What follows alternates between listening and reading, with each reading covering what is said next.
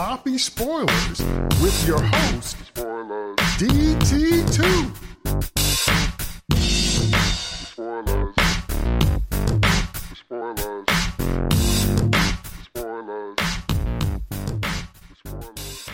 Hello, and welcome to another edition of Sloppy Spoilers. I'm your host, David Taylor II. You know me as DT2 Comics Chat on Twitter. Tonight, we're going to be reviewing two episodes of The Mandalorian, episode six and episode seven. I'd like to welcome my co-host. Welcome to David Nemesis Howard. How you doing, Dave? And where can we find you on Twitter? Doing good. Uh, glad to be here. Excited to talk about the. Well, I'm not going to spoil it for everybody yet, but uh, you can find me at Nemesis FC2 on Twitter. All right, welcome to Steve Shadewing Sellers. How you doing, Steve? And where can we find you on Twitter? Doing pretty well. Uh, just a simple man making his way through the galaxy, and uh, you can find me at uh, Shadewing. It's uh, spelled pretty much the way it sounds. Now, uh, when Steve makes that quote, that is like his perfect anthem. Like that needs to be a theme song, theme music. I'm just a simple man making my way through the galaxy, and I'd like to welcome uh, Jeff, Dr. Fate Bracey. How you doing, Jeff? And where can we find you on Twitter? Well, you can find me in a, a galaxy that's actually not very far away and not very long ago. And uh, my uh, Twitter handle is Bracey, B R A C E Y 452 at Bracey 452. Awesome. So I think all of us are just simple men trying to make our way through this new geek world that we live in. So we're going to start with The Mandalorian Season 2, uh, Chapter 14, Episode 6, entitled The Tragedy. And it sure enough is, even though some good things happen. So just to give you a brief recap, Mando gets Baby Yoda slash Grogu to the Jedi toilet and uh, sits him on it and uh, tells him I will never uh, unsee that ever. and tells him to work his Jedi magic because once again it's one of those conveniences we just kind of have to accept for the sake of the story that he finally found a Jedi in Ahsoka last episode, but I can't train him because of blah blah blah blah. But maybe somebody else can. So if you go to the magic planet and sit on the magic toilet and you do the magic Jedi flush, okay, that's a lot of maybes. But anyway, so that's what he does, and a lot of things happen around him. Uh, we finally get a good look at uh, Boba Fett and everything that he's about. And Mhm. Fennec is also there, another great character introduced uh, here. And then we get a good look at um, stormtroopers who just don't seem to be able to do anything well or right. We're going to talk about that. And then we get a good look at dark troopers, which everything for the stormtroopers was hard.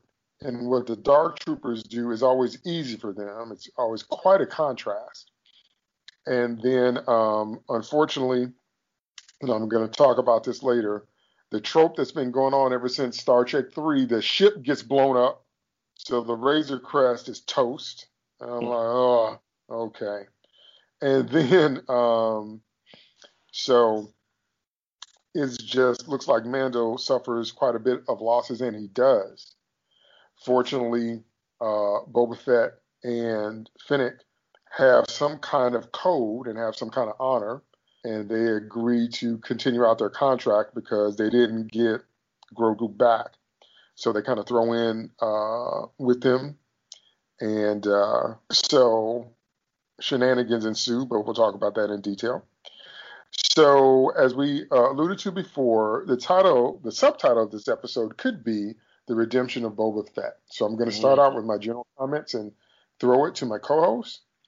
I will say this: for Filoni and Favreau, they surely understand what Star Wars fans want to see. They understand it on such a fundamental level. That's why the show has been so successful. Okay. They understand that we need to understand why did Boba Fett get punked so easily? Why did he go out like that, being one of the greatest bounty hunters in the galaxy? We need to see full strength Boba Fett. We don't need to see diet Boba. We don't need to see discount Boba. We need to see what is this man actually capable of, and we see it in this episode not just with uh, blasters, but also hand to hand, to hand, without his armor.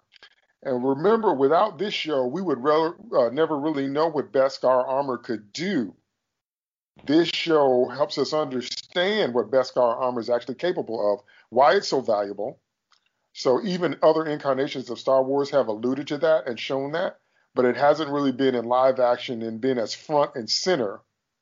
And if you haven't watched all the Star Wars content and you just watched The Mandalorian, you can understand the value of Beskar armor in this universe and why it's such a big deal and why they have code and the difference between the religious zealotry and the political part of being a Mandalorian. All that's been here.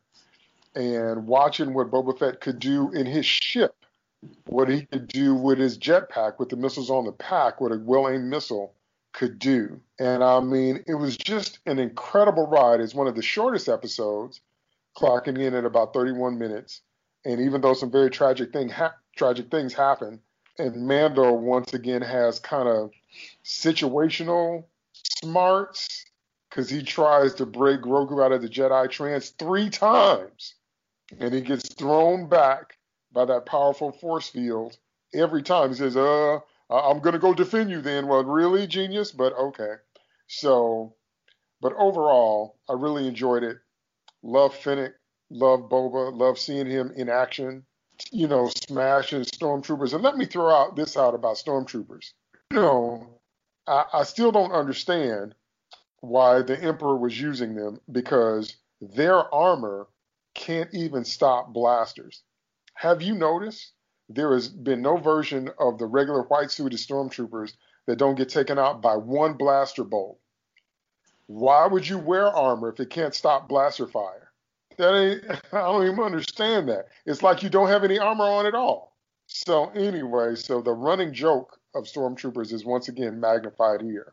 But that's in stark contrast to both Boba and obviously Fennec and the Dark Troopers. Very, very different kind of thing. So it also does a wonderful job at setting us up to make us have to see what comes next. We have to see how Mando responds to this and how he recovers. Okay, so I'm gonna throw it out to you guys. Give me your general impressions, and then we'll get into specifics. Start with Dave. Um, yeah, I'm just gonna hit on two things real quick, so we can get right into the episode. Um, the first one was uh, Boba and everything.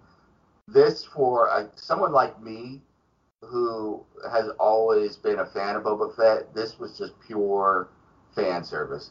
This made me so happy. This took me back to I guess what was I nine, ten years old when I saw Empire, and the first time I saw Boba standing on the bridge of the Star Destroyer and Vader pointing at him and going, "No disintegrations." I was just like, "This dude's a badass," and and then you know everything that happened happened. So this episode made me so happy.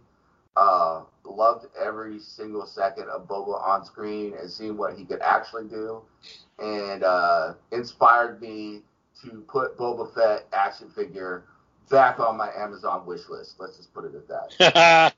um, then uh, the other thing I wanted to hit on, I was going to hit on some other stuff, but I, am going to choose to go here. You were talking about the stormtroopers. I think it's just a shame. And I don't remember what Star Wars book it was. It was a long time ago, and I think it's got to be either one of the novelizations of the original saga or uh, Splinter of the Mind's Eye. But whoever was writing it, and I think it was put in the mind's eye, so it was Alan Dean Foster, or yeah, Alan Dean Foster. Yep. Yeah. Uh, mm-hmm. Wrote that the thing that was so special about um, and why the stormtroopers could beat like the normal people from Alderaan when they, you know, went out into the Corellian Corvette with Leia and stuff like that, versus people like Han and Luke and stuff who are just incredible shots was that in order to beat stormtrooper armor, you had to hit it where it was weak. So you had to hit him in the eye, you had to hit him at a joint or in the crease between the arms and the chest or something like that. You couldn't get through the armor, you know, with one shot in all those places. And that always made a lot of sense to me, but they have never done that in the movies. They just stormtroopers falling everywhere. And I think that is a shame because they really have become a joke. Not only do they not hit anything, and there was another novelization I read somewhere where you know, they explained some of the uh, stormtroopers' ineptitude as being the power of the Force. You know, like the Jedi was working against them and causing them to miss and stuff like that. But I can't remember what that was. But the thing with the armor always stuck with me, and and I think that is a missed opportunity over the years. I mean, it's been Lucas and everybody else is that if they had shown just once stormtrooper armor actually deflecting a bolt or something like that, then we would have been like, yeah, you know, for you to actually take them down with a shot, you you got to hit them in the eye, you got to hit them wherever it is, which made a lot of sense to me. And, and I'm pretty sure it was Splinter in the Mind's Eye, and and I think that is unfortunate because they have become uh, one of the worst jokes of the galaxy, and and and like DT said in this episode, they just they get destroyed by two people basically. You know, Mando comes along eventually, but two people just actually took out I don't know, was it 40, 50 stormtroopers? It's like, come on, you know. So. Yeah, yeah, it was it was pitiful. Now remember that uh, to our listening audience, uh, you know, we want to acknowledge that Dark Troopers were first introduced in various Star Wars video games, but mm-hmm. it's another testament to the uh, uh, producers and the creative team that they will pull from different, you know, parts of the lore and incorporate it and make it work. That's why this show is still so powerful. Go ahead, Steve. Uh, yeah. General. General thoughts. Yeah, I, I, will say I really did like this episode. Um, I, I, I, will agree with like a lot of what Nemesis said. I'll add a few things. Uh, one is that the director of this episode is one of my favorite directors of all mm-hmm. time, and that is Robert Rodriguez. Uh, this guy I have been a fan of since Desperado. Uh, I love the mariachi films. I awesome. love Machete. Um, I love the work that he did even not too long ago on Battle Angel Alita this guy um, really knows how to do really great geek films, and um, he's absolutely a perfect fit for The Mandalorian uh, because he brings that Western sensibility, having done actual modern Western type films. Mm-hmm. Um, on a top, on, on, top of the fact that he's also done science fiction films like Alita. So uh, bringing him in there was a stroke of genius, and I am glad they got him. And he really makes this episode work, even though it didn't have a whole lot in the way of content the thing is, what makes up for it is, is that Rodriguez is such a good action director that all of the action scenes look awesome. Um, he knows how to stage them. He knows how to make it how to make it look good on the screen. Uh, I think he absolutely did a brilliant job here. He was a great choice, and I think it really shows in this episode. Um, I would say this is definitely one of my favorites of the season. Um, beyond that, I, I, would say I was not a huge fan of Boba Fett back in the day. I did like him in Empire, um, but the problem is, is that Return of the Jedi really nerfed him and made him look like a complete uh, clown. Um, which fortunately, uh, he he was brought back in this episode. But I'm not surprised by that for a couple of reasons. One is that Dave Filoni uh, has a history of reviving these kinds of characters um, that look cool but have no substance. Uh, we saw this with Darth Maul in the Clone Wars. Um, and if anybody brought Darth Maul back and made him an actually decent character, it was Dave Filoni. Mm. So I'm not surprised that Filoni was able to come back again to do it with Boba Fett. And we know that he loves Boba Fett because he was actually in episodes of the Clone Wars as a kid. And even then, he wrote him as a fairly serious villain um, who was able to think ahead and, and, was actually fairly dangerous, even as a child. Uh, so being able to see him as an adult, played by Temuera Morrison now, absolutely uh, earns it. I think that the the way that he's built back up is convincing. Um, he looks like he's an equal to Din Djarin, and it's great to see these two guys fighting side by side against the Empire. I thought that that was really good. Yeah, the stormtroopers look like clowns, but they generally always have. My feeling always has been that uh, Palpatine um, was the kind of person who loves to throw overwhelming force, and he doesn't care who dies in the process because he's more care- concerned about numbers and intimidation than he does about actually keeping his troops alive. so that's always kind of been uh, consistent with that. Um, overall, I think that this was really good. I mean, there wasn't a whole lot substantively in terms of uh, new things that we learned, but it was nice to see the little bit of the misunderstanding fight you know, leading to uh, the two Mando Bros working together, um, and it is and it's a lot of fun. I, I really did enjoy this episode. Yeah, yeah, a lot uh, packed in in a very small time. And again, I want to key in on something that Steve said about how uh, Rodriguez was a perfect fit for this. This is what happens when you put together the right creative team. Hmm. Things like that matter. That's why I keep saying stuff like that to all you writers and directors and producers and anybody listening to our podcast. Things like that matter. When you have someone that's a good, where their style, their perspective is a good fit for the material, you get this kind of quality. So never forget that. Uh, go ahead, Jeff. Yeah, the uh, this is the episode I've really been waiting for ever since we first got uh, teases and rumors that Boba Fett was going to pop up in the series.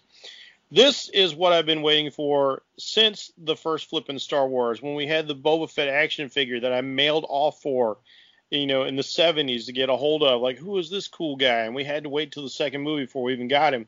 And then we got little teases of it because uh, Lucas, for some reason, the Boba Fett was going to play a much larger part in Return of the Jedi, uh, but that got that changed. You know, sometimes uh, you know story ideas change as you go along but he missed a real opportunity to really showcase him after all this buildup.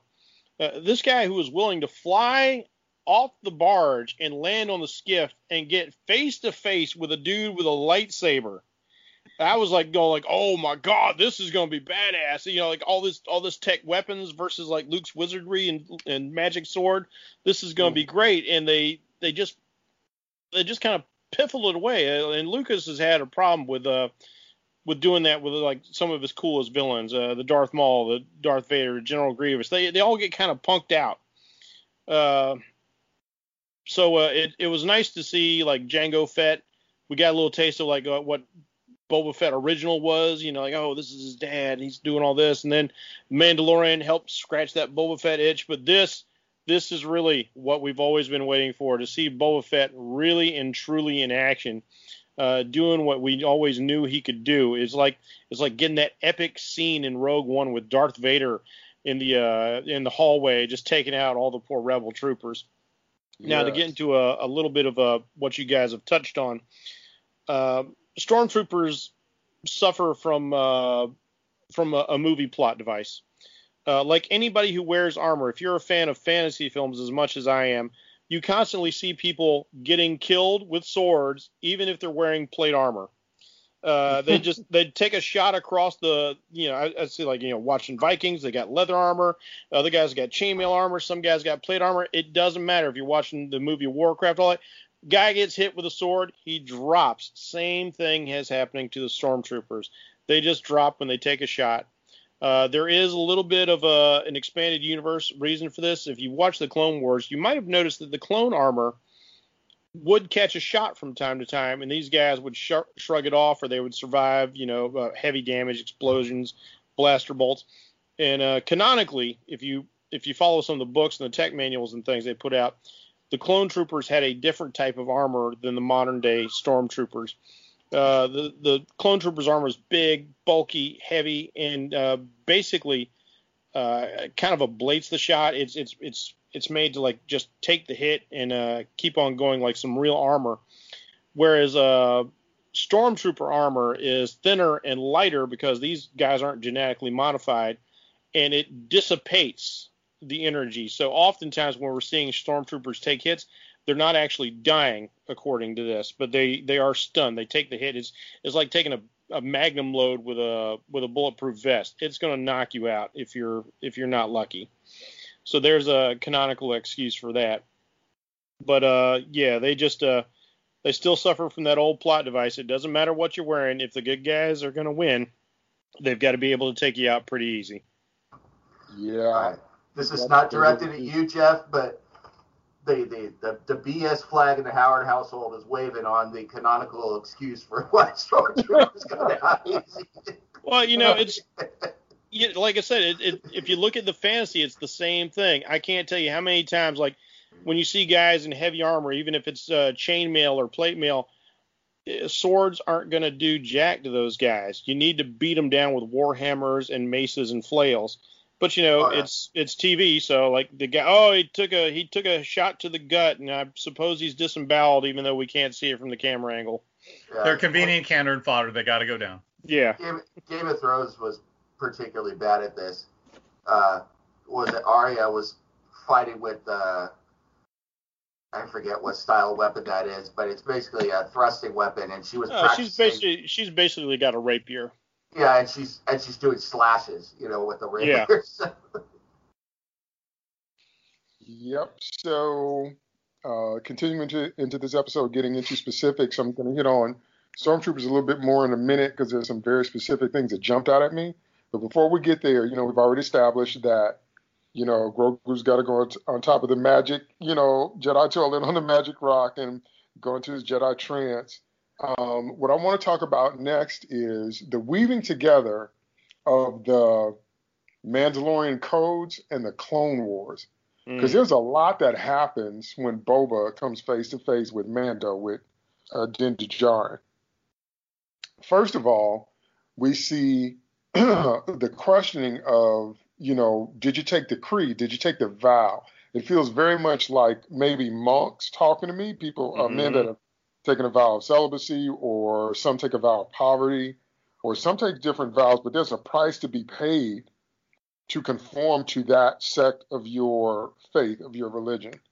And so that becomes an issue because we know that Mando you know, and, and we'll deal with this in the next episode about what actually happens, but he doesn't believe he's supposed to ever take his helmet off. And he does obviously to eat and do a whole bunch of other things, but he does so in private. He's not supposed to, it's like Bill Burr said, are you not supposed to take it off or you're not supposed to take it off in front of other people? So, but he believes very zealously in that. And everything about his armor, he literally earned it because we saw him earn it. Mm-hmm. And then here comes Boba making a challenge that he doesn't justify until later on in the episode talking about is his armor, but we know that Boba Fett is the quote unquote son of Jango Fett. And so now we've tapped into the clone army and the clone wars, and now that whole thing began. Because wouldn't it be bizarre to you to be Boba Fett and fight stormtroopers? Because aren't they second and third and fourth generation copies of yourself or your dad? Hmm. That's another thing that jumped out at me. I was like, wait, wait, wait, wait, wait. Boba Fett against stormtroopers. So on some level, those are copies of you. We just don't see their faces. Some strain in there has got to be a part of your Fett line. And so I thought it was very interesting, all of those elements coming together in their first confrontation. Because uh, basically, Din Djarin said, How much of a Mandalorian are you really? What makes you think you, you have any kind of right to this armor? And now that we've established what Beskar armor really is and what it can do, we can understand that because we can see, you know, his his uh, Mando's commitment to his creed. But Boba is not anything he was originally created to be. He's not compliant. He's not submissive. He's not. He doesn't follow orders. He's a rebel that makes his own way. He's established his own identity and his own space in the universe. And I just thought all of those elements were quite fascinating. I thought there was actually some more there to be mined from that thing because you know how would you feel taking out you know clones about yourself and how did he survive the Sarlacc pit and just so many different things. So I want to hear your thoughts about that confrontation and all the stuff I've thrown out. Start with Bracey. Oh, just one more quick aside. Uh, something I forgot to say on the first thing is uh, one of the reasons Tie fighters are they've got like all this speed and agility, but they're overall inferior to uh, like X wings is uh, you know they have the better armor, the better weaponry, uh, the hyperspace capability, uh, which goes to the whole point about stormtroopers is it's like Steve said, like uh, I'll throw in big numbers. So basically, the Emperor is kind of cheap. You know, he's all about the mass production. But on back to the uh, confrontation.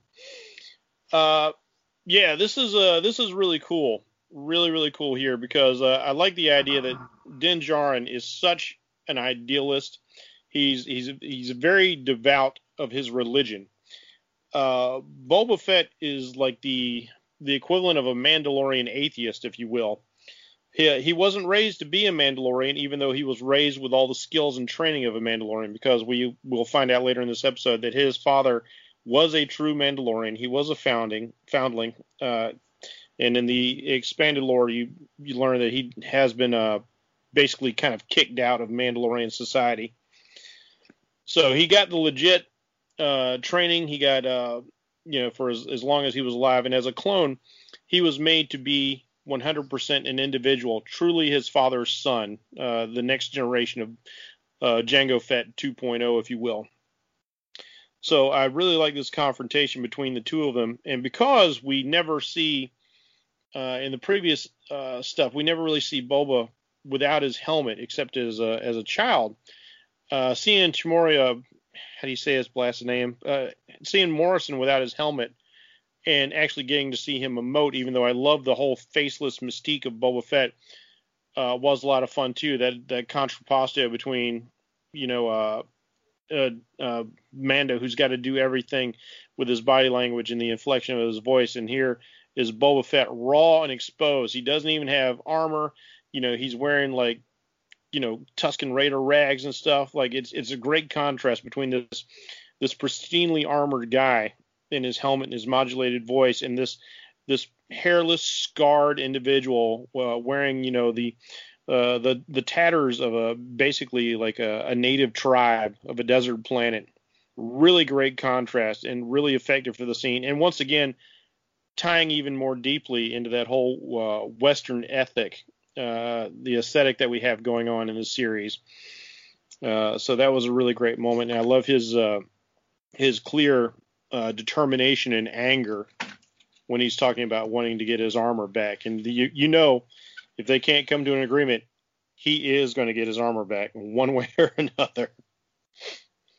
Well, I really like your phrase of a Mandalorian atheist, like he doesn't believe in the religious zealotry. He's just he a clearly, simple man making his way. yeah, Absolutely. yes, but he clearly has code. Mm-hmm. Clearly has code.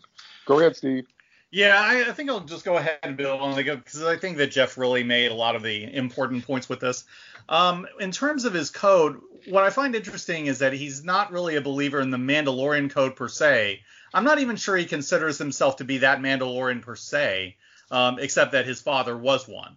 Um, but at the same time, his father was everything to him, and I think that uh, this is where he gets a lot of his values. Is where he gets a lot of his thinking. Um, you know, because uh, at first, like for a long time, he wanted to get revenge on Mace Windu, and, and we do see that being addressed in the Clone Wars series. Um, and then later on, it's just okay, I'm just going to be a bounty hunter, but at the same time, he prizes himself on being the best uh, at that. You know, he is somebody who uh, really works to be the best at uh, what he does, and he earns that. So he, he really takes his professionalism seriously. Um, he also he takes his he has a code also as a bounty hunter. You know, I don't uh, give up on my targets. You know, I don't surrender. All these things. I don't stop until I get you know my man. You know, so this is kind of like very classic um, bounty hunter Western thinking, you know. So he, he really fits into that whole Western vibe that I think that uh, Din Djarin himself does. It's just that he doesn't do it from an angle of faith the way that uh, Din does. Um, Din is very much, you know, into the whole Mandalorian creed. You know, he's about Mandalorian honor, whereas uh, Boba is really more honorable from a professional standpoint. Um, you know, he he's the guy who's determined to do the job right and to do it better than anybody else. And I think that that uh, gives them something in common, but it's also very different. And I think it's what makes them adversaries at first, and also what leads to them uh, being almost like brothers in a sense. Uh, you know, not just because they fundamentally come from the same group of people, uh, but also because they both value honor and they both, uh, you know, value uh, professionalism and you know doing the job you know they they both know what it's like to be out there doing the dirty work. And i think that that kind of really shows and what makes them uh, bond together. Um, I, I, have to say i also really like that we see a little bit of uh, him without the armor and just you know and it shows that he's not dependent on the armor like a lot of uh, you know guys are that, that are able to do that. It's kind of like what was said about the Black Panther once is that basically, you know, take away everything, he's still the Black Panther and you're just a guy in a kitty suit. Um, Boba, you, if you take Boba Fett's armor away, he is still a badass and he will still kick your ass. And we see that here in this episode. And one thing I really like is that we show that he uses these other skills that he has, you know, not relying on his Mandalorian weapons. He uses a gaffi stick, uh, probably one he got from Tatooine from a sand person, you know. And, and, and we find it's because of his Maori background that, that he does this. So yeah, there are a lot of really interesting things um, involving these characters that I think makes their dynamic interesting and why I can't really I really can't wait to see more of Boba even after this. Um, just really really great stuff. What about fighting copies of yourself and crushing them in their helmets? yeah, um, I'm not so sure he necessarily is uh, fighting himself to a certain extent because I, I have always got the feeling that after uh, the Empire took over, they phased out the clones. Um, mm-hmm. I never really got the sense that that any of the people that we see Luke and Han fighting are are necessarily clones of Morrison. I just don't get this. I just don't just don't get that sense. If I could um, add to that for a sec. Yeah, sure. Yeah, supposedly, I mean, especially in extended universe, and you definitely see it later on as the as we'll we'll see older clones and like rebels and things like that. Clones do get phased out for just standard galactic humans. But also, let's look at what Boba Fett does when he first comes on the scene. He uh, he uh, he argues from strength by threatening to kill the child, which speaks to Boba's. He might have a code, but he is still a ruthless bounty hunter. Yeah, so I don't think no, he'd have any problem killing clones of himself. No, I don't think he does either. And we actually see at one point he infiltrates a clone batch um, when he's a oh, kid. Oh yes. Yeah, so he, you know, and he does not care a single whit that these people are biologically his brothers. He doesn't uh, belong to them. He wasn't raised among them. They mean nothing to him.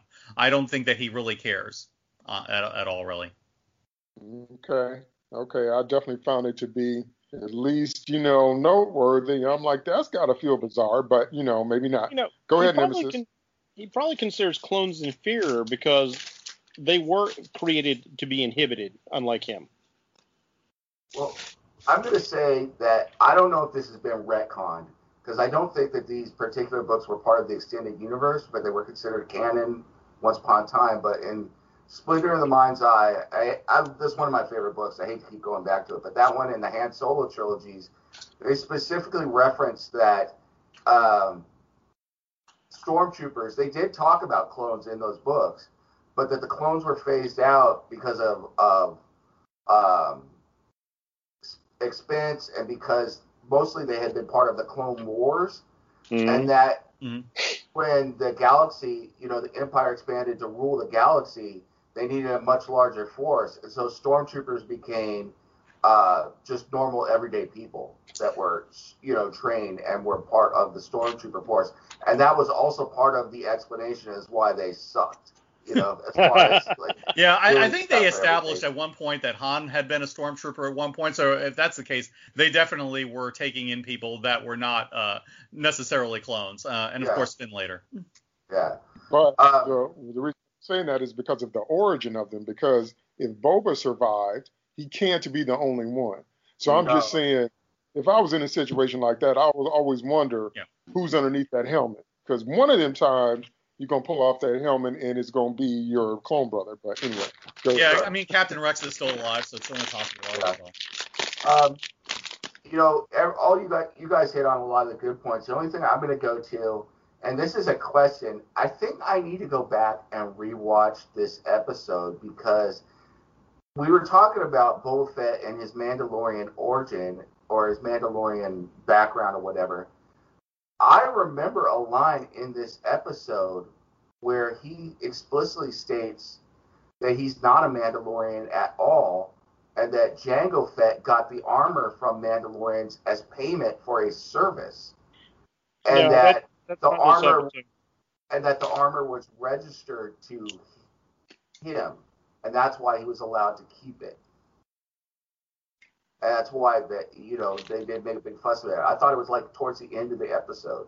No, I just uh, I, just rewatched the episode before we did it, and um, he he shows Din Djarin that uh, his father, you know, he shows like here's my genetic code that's in here, and then there's my father. He's like, right. oh, so your dad was a foundling. He says, yes. Then the armor's yours. Okay, so his dad was a foundling. Okay. Mm-hmm. Yeah. Yeah, yeah, yeah. Okay. Okay, then I misunderstood that part.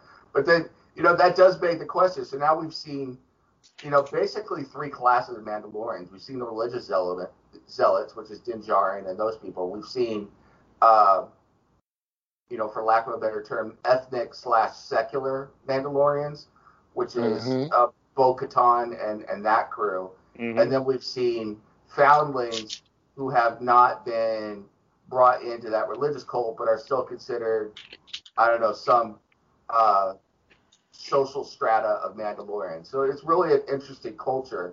It's really uh, whether it's intentional or not, it really is reminiscent of Sparta. Mm, oh yeah. And, and, what they had there. It really is. I mean, you almost had the same exact. You had Spartans who were ethnically Spartan. You had Spartans who were part of this, uh, you know, cult of Ares and and all that that grew up in Sparta. And then you had Spartans that were adopted in, and some of them were slaves that elevated themselves, but were you know could earn Spartan citizenship and be warriors themselves. So it really is. Mandalorians are really are the Spartans of the Star Wars universe. Now that makes sense. That in that context, that actually makes a lot of sense and um, uh, kind of weaves together the different motivations. And that's why I think the lore is so rich. I mean, I can understand, you know, why you enjoy them so because there's so much more there to explore. They escape the Star Trek trope of uh, global culture, where everybody from one planet or one anything is all the same. That's not true for Mandalorians. That's what makes them so incredibly interesting. I was hoping that at some point we would get the same treatment for Wookiees. I know we do in the extended universe, but I'm talking about somewhere on screen where we could see that all the Wookiees are not like Chewie. And obviously, the biggest uh, issue with what I'm saying is whatever type of species Yoda and Grogu are, because we've only seen three of them to my knowledge. Correct me if I'm wrong. We've seen Yoda, Yaddle, and Grogu. So if there are any more, any other elements, let me know. Yeah, there is saying, one, uh, Master Vandar Tokare from the Old Republic, but I mean, I don't know if he's still canon or not. And there's there's a couple of examples in the comics, but as far as cinematically, only those three. Yeah. Okay. Okay. So yeah, so some people have said that that needs to remain a mystery. We don't need to know everything about them, which is cool. Uh, I wouldn't mind knowing more if it's a well-written story, but if it just degrades them in any way, then pass. But anyway, my overall point there is how just in 30 minutes, so much about Boba Fett has received an upgrade. This is what happens when you put some respect on the name. And we didn't get all of our questions answered, but we did get some of them answered. And it's a great in story reason to see him fully armored again and to see a full service, full force Boba Fett. Okay, and I've already mentioned everything about the stormtroopers, and again, he hit them so hard that their helmet shattered. So either he's super strong or that armor is super weak and stupid or both. Because I'm like, can your armor stop any blow of any kind? Looks like that answer is no. So let's go to um, so whatever was happening with the Force, and remember I've said it several times now. This whole thing is just kind of a crapshoot from Ahsoka. She said maybe a Jedi will sense that in the Force, and maybe a Jedi will, will reach out to him. What if that Jedi has the same response to him that Ahsoka does? I can't train him because of blah blah blah. So it's all a big crapshoot, as far as I'm concerned. But anyway, so he does his thing, force field going. Mando can't get in, tries three times. I'm like, dude, you should have learned after time. I wouldn't have gone up there a second time. It's like sticking your hand in uh, your your electrical box in your house. But anyway, so we see the Dark Troopers. Now, the thing that amazed me the most about the Dark Troopers, at first I, you know, called chicken crap, but then I'm like, okay, no, no, no. He just had that big experience with the Force. So of course, he's going to be tired. They've established that when he uses the Force on any level, it really kind of wears him out because he's not fully trained yet because the Dark Troopers li- literally just land and take him. Me personally, I was expecting a fight. But again, I thought that at least Mando would get there on time, or I thought Grogu would do something, but he's exhausted, so I have to give him that. But the Dark Troopers just just show up and like, okay, well, we got it, and then they leave. And the Razor Crest is also blown to smithereens. So what I want to throw out to you guys is how did you feel about that whole sequence of events? And did you feel like it was uh, Empire Strikes Back eskish, you know, kind of no hope or odds against you kind of thing? How did you feel about just watching all that happen because a part of me feels like it was just a little too easy. I don't know. Maybe the stormtroopers were a diversion. I, I don't know, but a part of me feels like that happened just a little too easy. I don't know. I could be being nitpicky. That's why I want to hear what you have to say. Uh, so tell me about the Dark Troopers and making off with Grogu and the Razor Crest just getting obliterated with one blaster shot from the sky. Uh, start with Steve. Oh my god, this poor ship. This ship keeps taking so much punishment this season, uh, and it's just like uh, some of it, you know, some of it I can understand because there's a certain amount of wear and tear that you see, and then some of it is just eye rolling, like the the way that it just gets beaten the crap out of in the first couple of episodes to the point where it's basically limping over uh, to that water planet. Um, so we and we see and now we're seeing it getting blown up, and I'm like, really? Do we have to go through this? I mean, I, I kind of see it on one level. Um, I really feel like this episode, in many ways, is the end of a second act uh, for this season. Um, so things had to go really bad. Things had to go south. Uh, we needed to see a wake up call saying, okay, yeah, this is the episode where things are not going to go good for Mando. This is the episode which you know makes him take a step back so he can take another step forward. Uh, so so I kind of get um, on a save the cat level um, that that there had to be um, a, a, tragedy, especially since you know that's the title of this episode. Uh, and does it live up to that? Yes. Um, on the other hand, there are kind of points where it felt contrived. I would have liked to see a little bit of a fight um, between Mando and the Dark Troopers before they took him. Um, I would have liked to have seen some effort. I mean, I'm okay with the with with Grogu getting tired and you know and just falling out and and the shield going down and then them swooping in and taking him. I don't have a problem with that. I just would have liked to actually show the Dark Troopers, you know, maybe getting the better of Mando because as we see later, these things are really nasty in a fight. These things are really tough. And I would have liked to see like Mando go up against just one of them and having it kick his ass in addition to that just so we see Mando actually putting up a fight, uh, so that we see uh, that it kind of earns its reputation. It earns its reputation in the finale, um, but I would have liked to have seen a little bit of that here. Does it ruin the episode for me? No. Um, does it make it less exciting or less entertaining or less fun? No. Um, but at the same time, it's just one of the the one moment in the episode where I kind of feel like uh, my BS sensor was sort of tingling, um, just a little bit. But you know, uh, it was a perfectly fine episode despite all of that. I mean, it had to, to happen in some way. Uh, they need to provide Mando the motivation to do what he does in the next couple of episodes, and they need to set up the finale. And and and this is the way that they're doing that. Um, you know, I, I can understand it. It could have been that could have been executed better, sure. Um, but it's not like a cardinal sin or anything. I just really hate seeing the Razor Crest getting blown to smithereens and and messed up, especially after it's been taking so much of a beating this whole episode, uh, this whole season. Yeah, okay. Good to know it wasn't just me, but everything you said is right. They do have to set up what's coming next some kind of way. So that makes sense. But it's good to know the little detector going off wasn't just me. Uh, go ahead, Bracey. Ah, uh, alas, poor Razor Crest. I knew you well. well. you know, they just got the doggone ship fixed. they blow it up. And you know, this was uh this was really impactful because one thing about Star Wars is iconic characters have iconic ships. And we were with the Razor Crest a whole season and then half of this season. You know, that's why like uh when we got into the the sequels, and found out that Han Solo had lost the Millennium Falcon for like 20 years, I was like, I was like, no, that doesn't happen. Han Solo just doesn't lose the Millennium Falcon. that's his, right. Yeah, that's that ship is his home. The Razor Crest is clearly uh, Din Djarin's home. You know, all these all these characters. You know, Darth Maul had his own epic ship. Uh, Darth Vader had his own epic ship. Kylo Ren has their own epic ship all these really identifiable characters. Even Luke, even though it's just a X-wing, you know, you know that X-wing is Red Five. You know that X-wing is Red Five. You know, there's a, there's there's just things you don't do. You don't, and so like that was like, oh, that was like a big moment for me. And not only that, he lost his coolest weapon.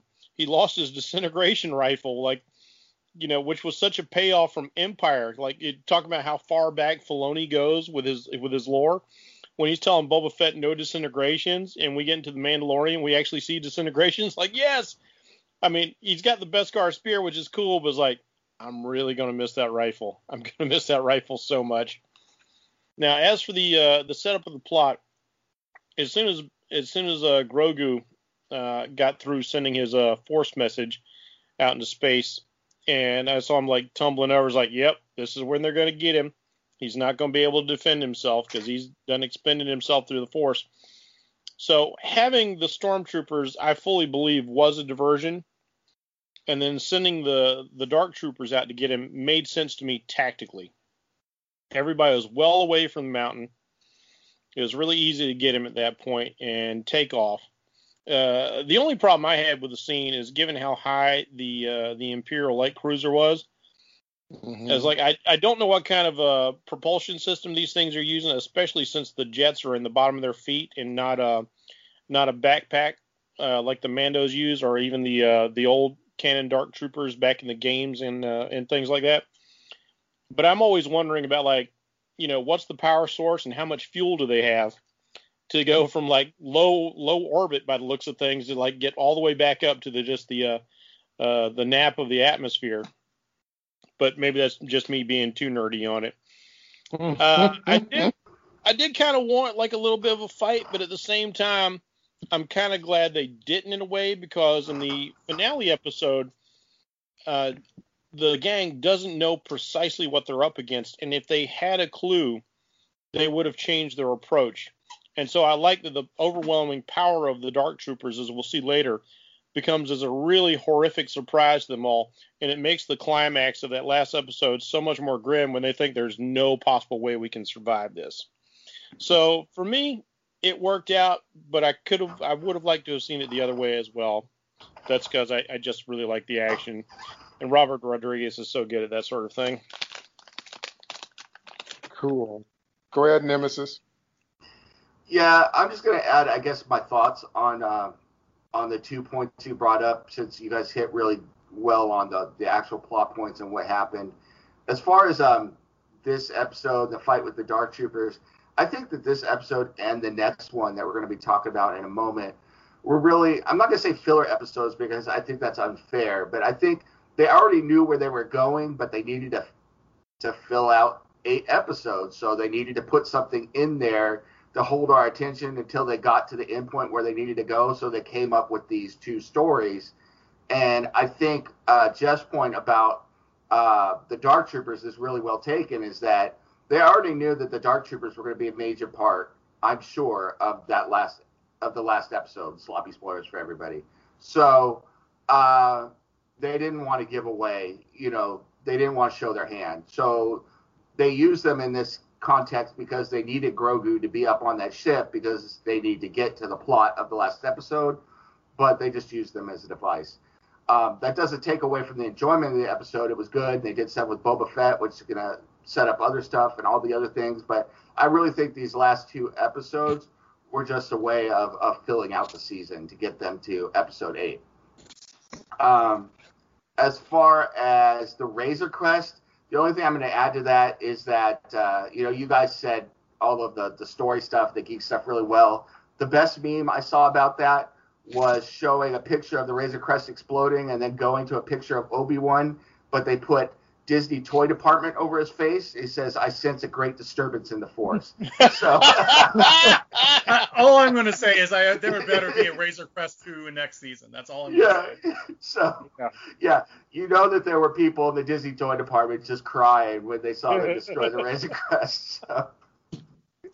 Wow. Well, that kind of makes it more valuable if they put out a toy now. Like, hey, yeah.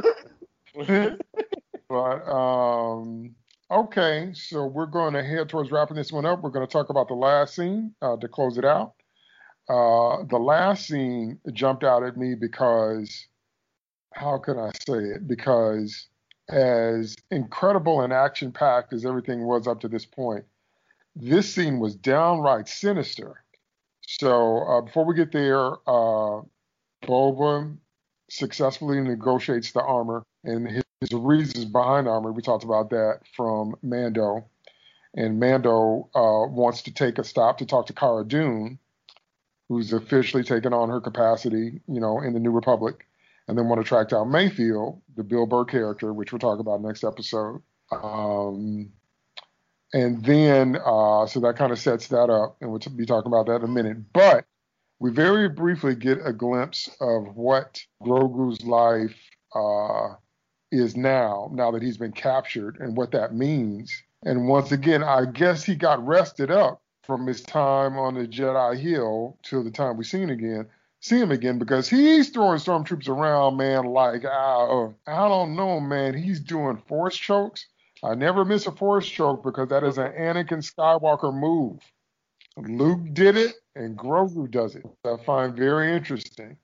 He's throwing those stormtroopers around, man, like they're nothing. Like they're nothing. He's not straining. He's just like, yeah, okay, y'all ain't taking me today. How about that? So then he finally ends up wearing himself out, though, from doing it too much, from overexertion. And of course, Moff Gideon is just, you know, Giancarlo knows how to play a villain. yes. Every villain he plays is just memorable and sinister, and you can feel it coming off him. And he pulls out the dark saber and basically threatens him with it, and tells you know says to put him in shackles, which I didn't believe could really hold him unless they're force dampening shackles. But anyway, so it was like it was really sinister. Like you know they're not gonna kill him, but you know Moff Gideon is not above any level of torture because he messes with your mind like that. So I was like, wow. So that ending was way more intense than I uh, expected. And it was just like, wow. So once again, that to me was probably the best part of if things had to happen the way they did, that to me was the best part because now we really feel like Grogu's in some real danger. Even if he survives, he can be tortured, he can be cut upon, he can be dissected, anything. Well, he wouldn't survive a dissection, but you understand my point. Anything can happen now, and that's what I think they showed us with that last scene. So brief yet so sinister. So let me hear your thoughts about that last scene. Uh, start with Nemesis. Yeah, the only thing I'm going to say is that uh, watching this, I was exactly like you with the force chokes and everything. I felt the same way about Luke and Jedi and it always takes me back to that line from Empire with Yoda. Once you start down the dark path, forever will it dominate your destiny. Mm. And now Grogu is obviously on, you know, has started down that dark path, and he's being taught by the Jedi Master, who obviously, who also is going to go down that, who went down that dark path, at least to some extent. Hmm. And that's a whole nother conversation we're going to save for episode eight because there's been talk about do all roads lead to Jake Skywalker?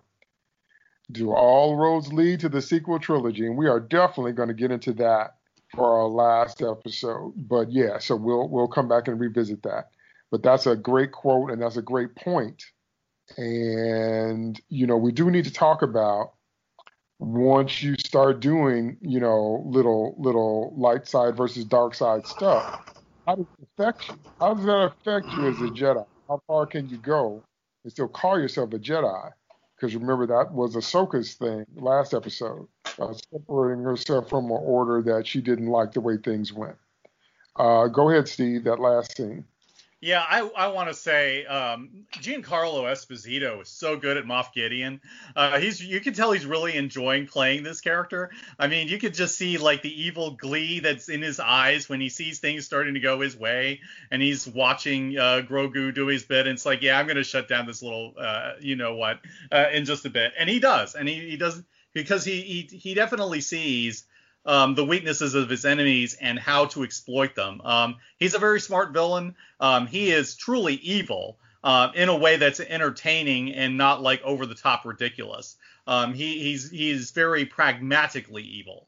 Um, and it's just and he's just uh, really does such a great job with this. Um, it actually kind of reminds me of like uh, a quote uh, from Esposito where uh, he was saying that his daughters were begging him uh, not to kill poor little Grogu, and his response is, "I'm going to kill that little bastard." I, he absolutely knows how to commit to the bit, and he loves playing this character. I just thought that was just so funny. Um, but I mean, it just shows like he's definitely a method uh, actor, and he knows, and he's really into this role. And when he's into a role like this, um, he just does so much of his best work, and and you can, he definitely has done that with Moff Gideon. Um, as for Grogu, yeah, I can definitely see uh, signs of, of his call to darkness, shall we say. And it may even be that um, uh, Moff Gideon wants to encourage that. Maybe on some level, it's not just that he wants to use him as an experiment. You know, maybe part of him is hoping, you know, can I make this kid fall to the dark side and, you know, and may and have him serve me? Um, because that would be a lot more advantageous to him uh, than just uh, using him as a guinea pig. Uh, so it could be that there's that in his mind. I mean, I'm not sure that that would ever really play out like that, but it is certainly, you know, something that has to have crossed his mind at least once. Um, because you can definitely tell he is doing the torch choke. Um, you know, he definitely does not like uh, these people, and he's, you know, and he definitely is showing signs of anger, even hate um, towards the the empire. I mean, because they tortured him, they they they dissected him basically. Uh, they took his life from him. Uh, they took they tore him away from the people that he knew and cared about in the Jedi Temple. Um, you know, deep down there has to be some awareness of this on the part of Grogu. Um, and he, you know, so there's definitely reasons that he would have, you know, to fall to anger and hate. Um, but the one thing is that, you know, he, he has his love for Mando, and that's, um, and I think to a certain extent it saves him as well as it threatens him because there's definitely the feeling of, um, you know, you took me away from my father uh, aspect, but there's also the hope that he has that his father will come save him, which, um, you know, spoilers, uh, he does come to do that. Um, but I think that it, it really is really, it raises a lot of really interesting questions, and yet it's just a simple uh, and effective uh, villain uh, twirling his mustache scene, and it is fun, and it's just, it's just a great scene to end it on. Great scene. Go ahead, Jeff. Okay, uh, just briefly because I didn't think I, I, thought we were going to go into that. Uh, another more appreciation for Filoni and the way that he will dig into what's past, and he he clearly knows the lore. Uh, having collected a number of the Star Wars technical manuals over the years, uh, I know everything they've written about what Boba Fett's armor should or shouldn't be able to do. And I cannot tell you how thrilled I was, not just to see him uh, firing off his rockets from his gauntlet, and later on, you know, in, in the next episode, we'll see him use his uh his fiber cord and his uh and his flamethrower. But the fact that for the first time we actually got to see him use his knee darts on those stormtroopers. Yeah. Yes, I was like, oh man, he's firing the knee darts. I couldn't believe it. And like, I'm hoping that at some point he'll use the spiked tips on his boots to kick somebody and really hurt them. Because he's he's got all kinds of cool things that you know just never showed up in the original movie. So I'm so excited to see stuff like that. But on to the scene. Oh man, Moff Gideon is such a perfect villain. He's he's everything you hate about a villain, and yet he can also he's not just ruthless, but he's also can be very charming as well when he wants to. He's Oh, he's he's that kind of guy you love to hate, but not just absolutely loathe in like a Joffrey from Game of Thrones sort of way. Uh, he's he's got the sort of charisma, uh, which once again Giancarlo shows that with his uh, his portrayal in The Boys. Uh, uh, you know, uh, just he's just so doggone good, and and like you guys have said, like he he really sinks his teeth into these villain roles. He really loves that, and you can just see it. That sort of and when he and when he's smiling, he's watching his poor troopers get thrashed to pieces by Grogu, and he's just like, "Yeah, go ahead, wear yourself out before I step in the room. It's all good." You can just see it working in his mind. And so now I have to wonder because, like Steve, I wonder if he's not just going to use him to try and create super soldiers. There's a problem when you try and make somebody who's more powerful than you. Uh, they might supplant you at some point. So I speculated if he is going to uh, potentially not just use Grogu as a science experiment, because I've thought about him uh, putting him in a place of power, the Empire needs an emperor. And uh, Palpatine was so undisputedly the leader of the Empire because he was just so powerful. He had attributes that no mortal man had. So what if he's looking? What if Gideon is looking for somebody to take that role? Or if all of his experiments, if he's trying to find a way to make the midichlorians, the Jedi Force blood, whatever you want to call it, work on a subject, if that can be transferred, if he's not going to put, uh, you know, basically raise up Grogu in the sort of Anakin role that uh, Palpatine had for him, uh, making him the next generation of Sith. What if he's looking for a way to empower himself? What if he sees himself as the next emperor, and that's the ultimate goal, is to make himself the new dark sorcerer of the empire? Hmm. See, that is not far fetched at all. That's interesting. That definitely, definitely is in the realm of, of plausibility for that character. So, whatever happens from here on out, that would be something worth exploring because, you know, there's so many people who wanted to take up the emperor's mantle after he was dead or at least get their little corner of the universe. And they wanted to control enough empire resources to make that happen. And precisely, kind of makes all- well, that kind of makes all the sense in the world if you buy into the concept of empire in the first place. and what's the So- one way you could solidify all these factions? Because you know all these high-ranking moffs and admirals and gen- generals all think they're the best guy for the job. Well, if I have undisputed power, then obviously you've got to fall in line to me. Yeah, I, I think he wants power for himself. I don't think he would cede it to anybody else. Yeah, yeah, I don't either. And um, every villain has the same plot, though. They always want super soldiers. They always want some kind of way to make an unbeatable army. That never goes away. But all right, we're gonna wrap this one up. Um, again, one of the shorter episodes, but still packed with lore and action, answering some questions, leaving others unanswered, setting up what's to come, and overall very, very enjoyable. And my thing is always rewatchable. Do I want to watch it again, and can I enjoy it again the second time? My answer for both of those questions is yes. So uh, I definitely enjoyed this one. Okay, we're going to take a little five minute break. We're going to let you listen to some of our sponsors, and you can find out some of the other things we have going on on the United Capes Podcast Network. And we will be back in five. From the aisles to the review station, Undercover Capes brings you all things action figure related. Join host Bob O'Mac as he shares his insights and thoughts on the plastic revolution.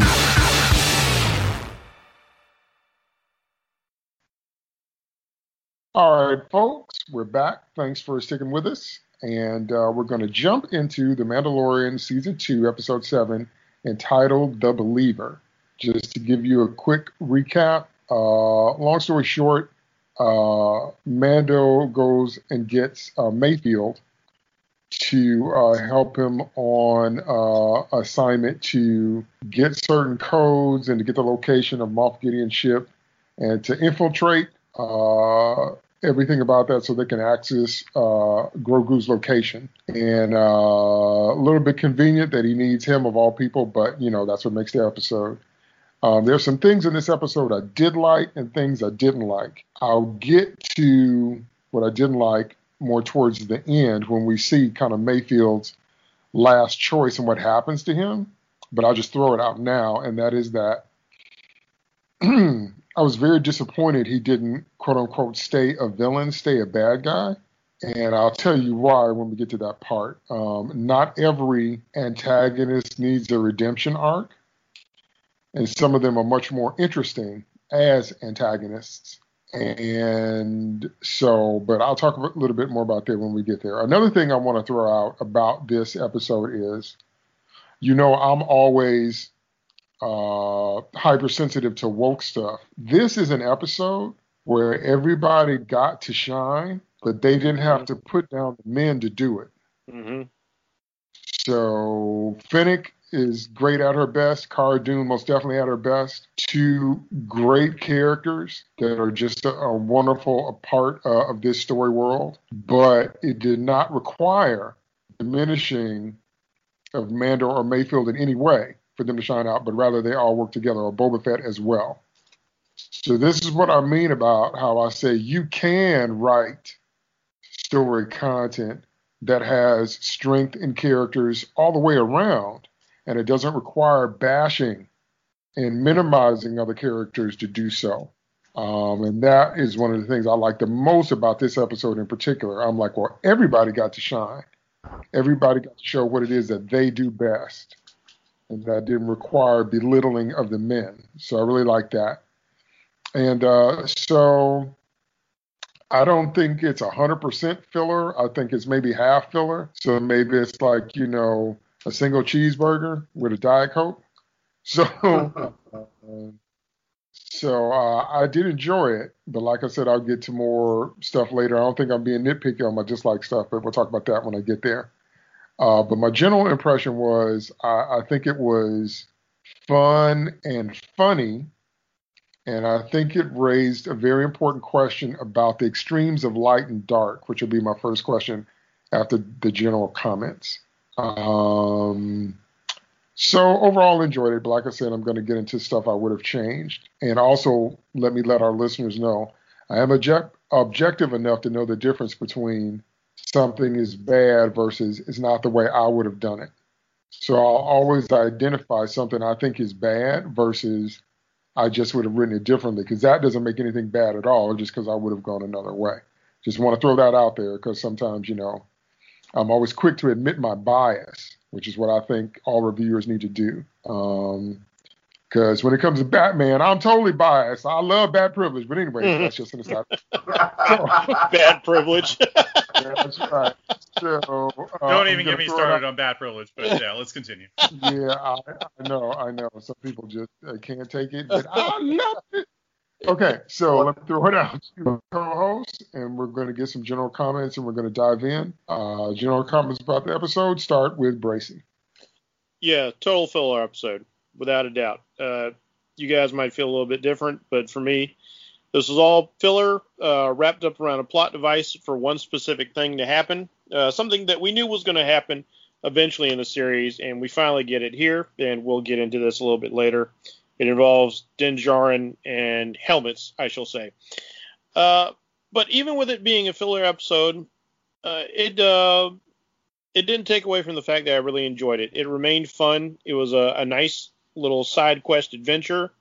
Uh, like you said, we got uh, we got humor because we got Bill Burr back in, who is a fantastic comedian.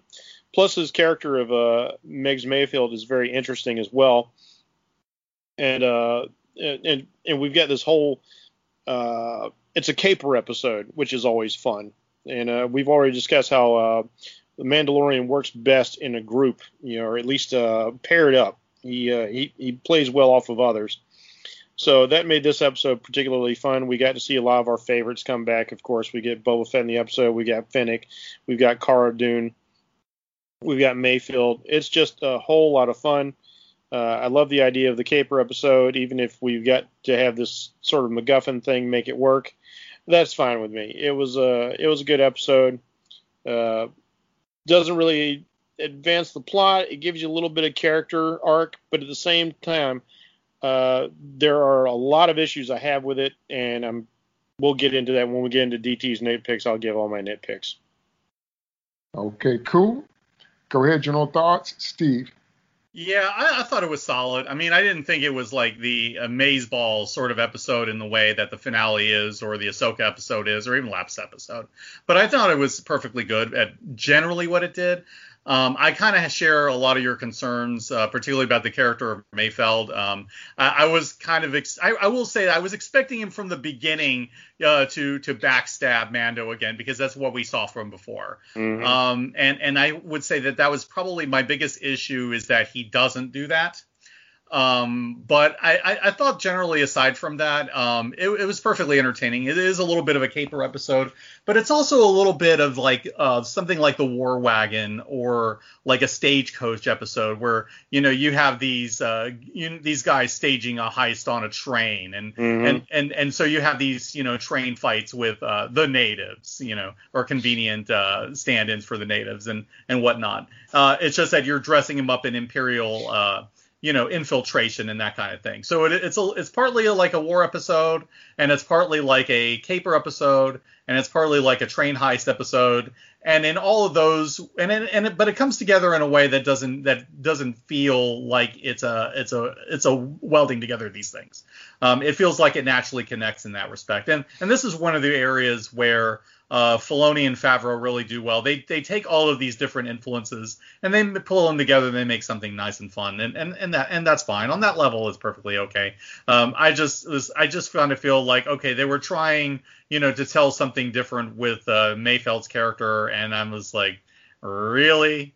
Um, I, I'm I'm still kind of left with questions about it, but aside from that, it was fine. Cool, cool. Go ahead, Nemesis. Yeah, I, I think uh, Steve's point about the stagecoach and the train scene is very good because I was thinking that this episode really reminded me of like the very, very extended trailer for Mission Impossible 2827. There's a bit of that too, yeah.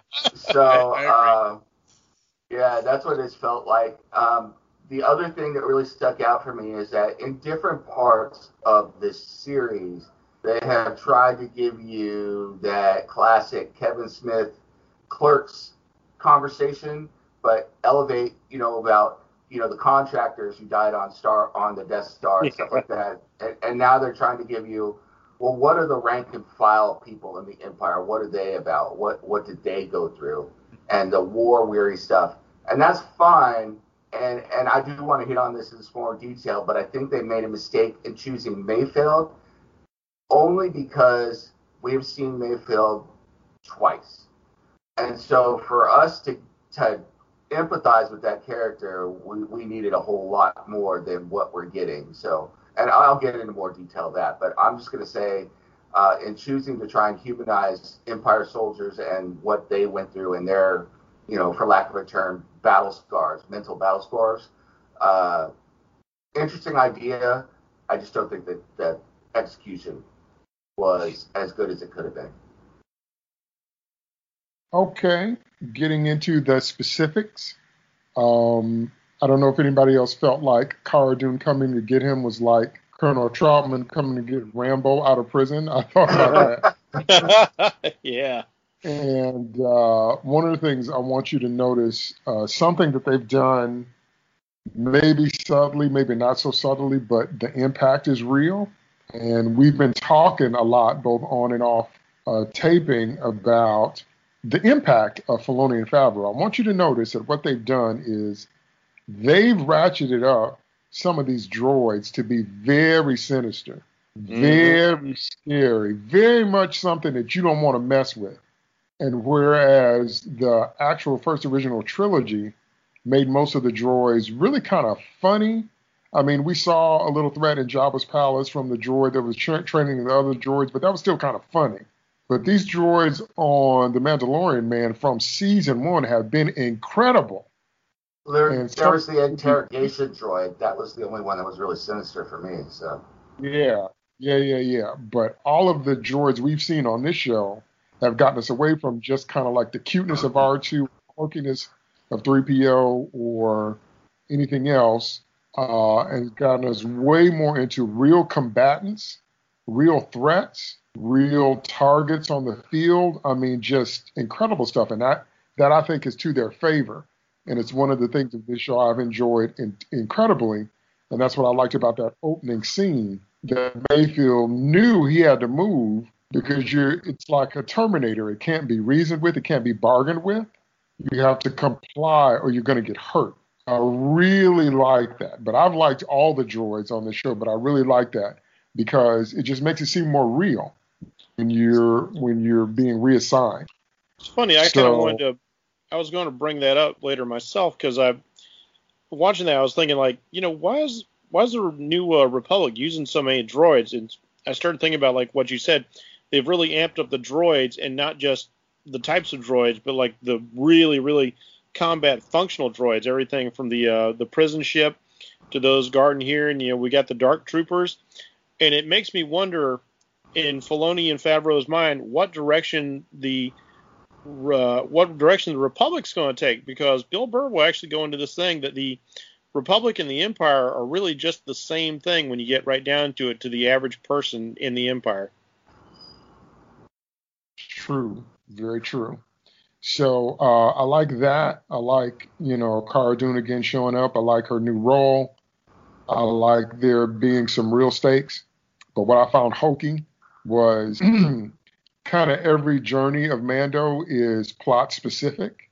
Hmm. So what they're trying to do now is they're trying to get to a remote Imperial base that is the only place they can access Grogu's uh, Grogu's location, and the base is refining rhydonium, and that's a super volatile element, and it's on a jungle planet named Morak.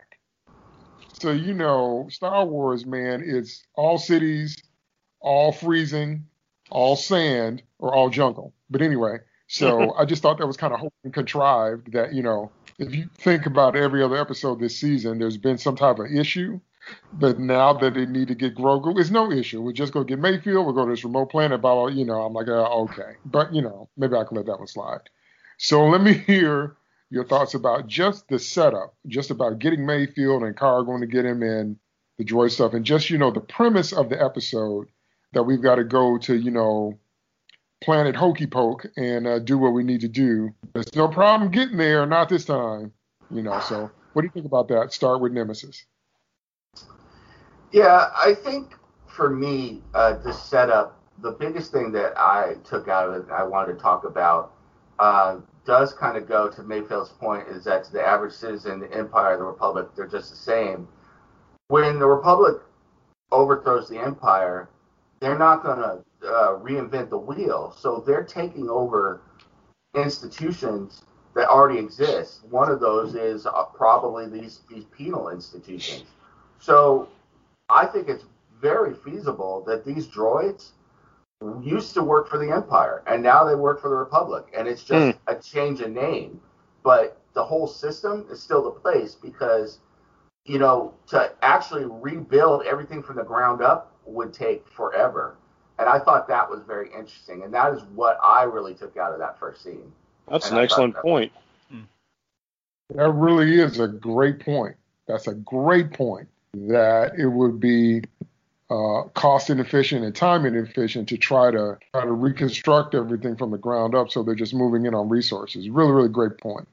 Um, go ahead, Steve. Were you done, yeah. Nemesis? Nemesis, are you done? Yeah, yeah, I'm done. Oh, okay. I'm sorry. Okay. Okay. okay. Then I'll go ahead. Um, so yeah, I have a couple of things. I, I, think that a lot of that idea of the Republic and the Empire not being that different, that really makes sense, and it actually kind of builds on uh, one of my favorite games, uh, Knights of the Old Republic 2. And hmm. one of the things uh, that they really made the point on is that the war absolutely destroys life on the ground for the people living there, and they don't care uh, about the differences between the Jedi and the Sith because to them they're the same and they cause the same amount of destruction. And I think that uh, the same thing is true of the Republic and the Empire in their minds. Uh, to them, it's just, you know, this is the government, you know, rolling over on us and causing life, you know, uh, misery for everybody on the ground with their wars, and, and they just don't care. Um, you know, so I think there, there there is definitely an element of that that's true and that's recurring, and it might be that they even consciously took that element um, from uh, KOTOR 2 uh, for all I know. Um, as far as the setup goes, I, I think it's perfectly fine. Um, I, I, do get your point about Colonel Trautman, but I was thinking like Lee Marvin in the Dirty Dozen, like like Lee Marvin going down and getting all these guys. Yeah, I need you for a mission. I need you for the mission. I need you for the mission. You're going to be my Dirty Dozen.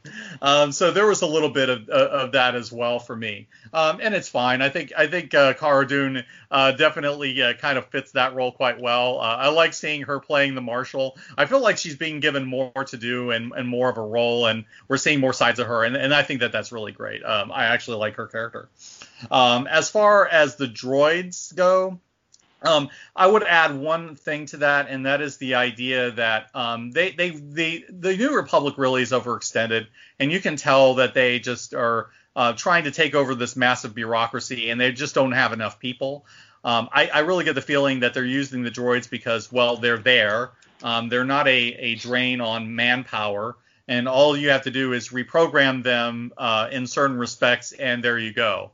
So I think a lot of it is the um, institutional drawbacks of all of that. Um, but in terms of the setup in, in, in, general, I thought it was perfectly okay, and it did what it needed to do. It did what it needed to do. Very, very true. Uh, go ahead, Bracey. Yeah, there's uh, you know, Nemesis has really got me thinking about this ever since he mentioned them uh, just moving in and taking over all that stuff, and that makes perfect sense.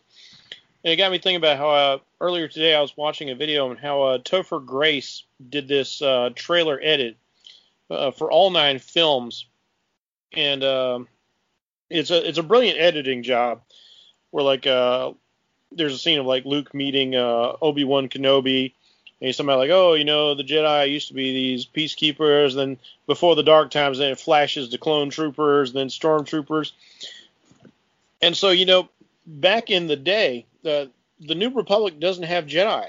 Uh, Jedi are the very best, a scattered few across the galaxy. They don't have uh, they don't have these ambassadors slash warriors to rely on anymore. These these few people with special powers, you know, if they number a few thousand, who could run out, keep the peace, and you know, uh, were enough because of their attributes and abilities. So now the the New Republic is forced to use uh, manpower and apparently droid power to maintain the peace. And like that's wow, you've really really opened my eyes to a whole new uh, a whole new strata of this that I hadn't considered before, Nemesis. So that's pretty amazing right there. I love this whole idea. The uh, the setup for this thing, I, I have already just told you guys before. I don't mind going from planet to planet. I, I like seeing the new worlds. I like seeing uh, all the expanded galaxy. I want to see more all the time because I love that whole world building thing. But for me, this episode was uh, yeah, part of the reasons that it became like very, very much filler is because it's all about having to go to this one terminal on this one planet just so we can do this one thing. So it's it's all very, you know, it's it, it's all very uh, uh oh what's plot the word? Driven? Yes, thank you. It's all very plot driven. It it all has to, you know, it, it's all it, it feels like it was written, and thank God they can still make it enjoyable. Uh, but that's just one of the nitpicks I have about it. Is like uh, this could have been better in a lot of ways. Uh, but like you guys, I I, I got the uh, I got the dirty dozen feel too. When like uh, when Cara just come marching in there and she's like, "Oh, come on with me." He's like, "Hey, but where are we going? You, hey, it's it's courtesy. It's courtesy.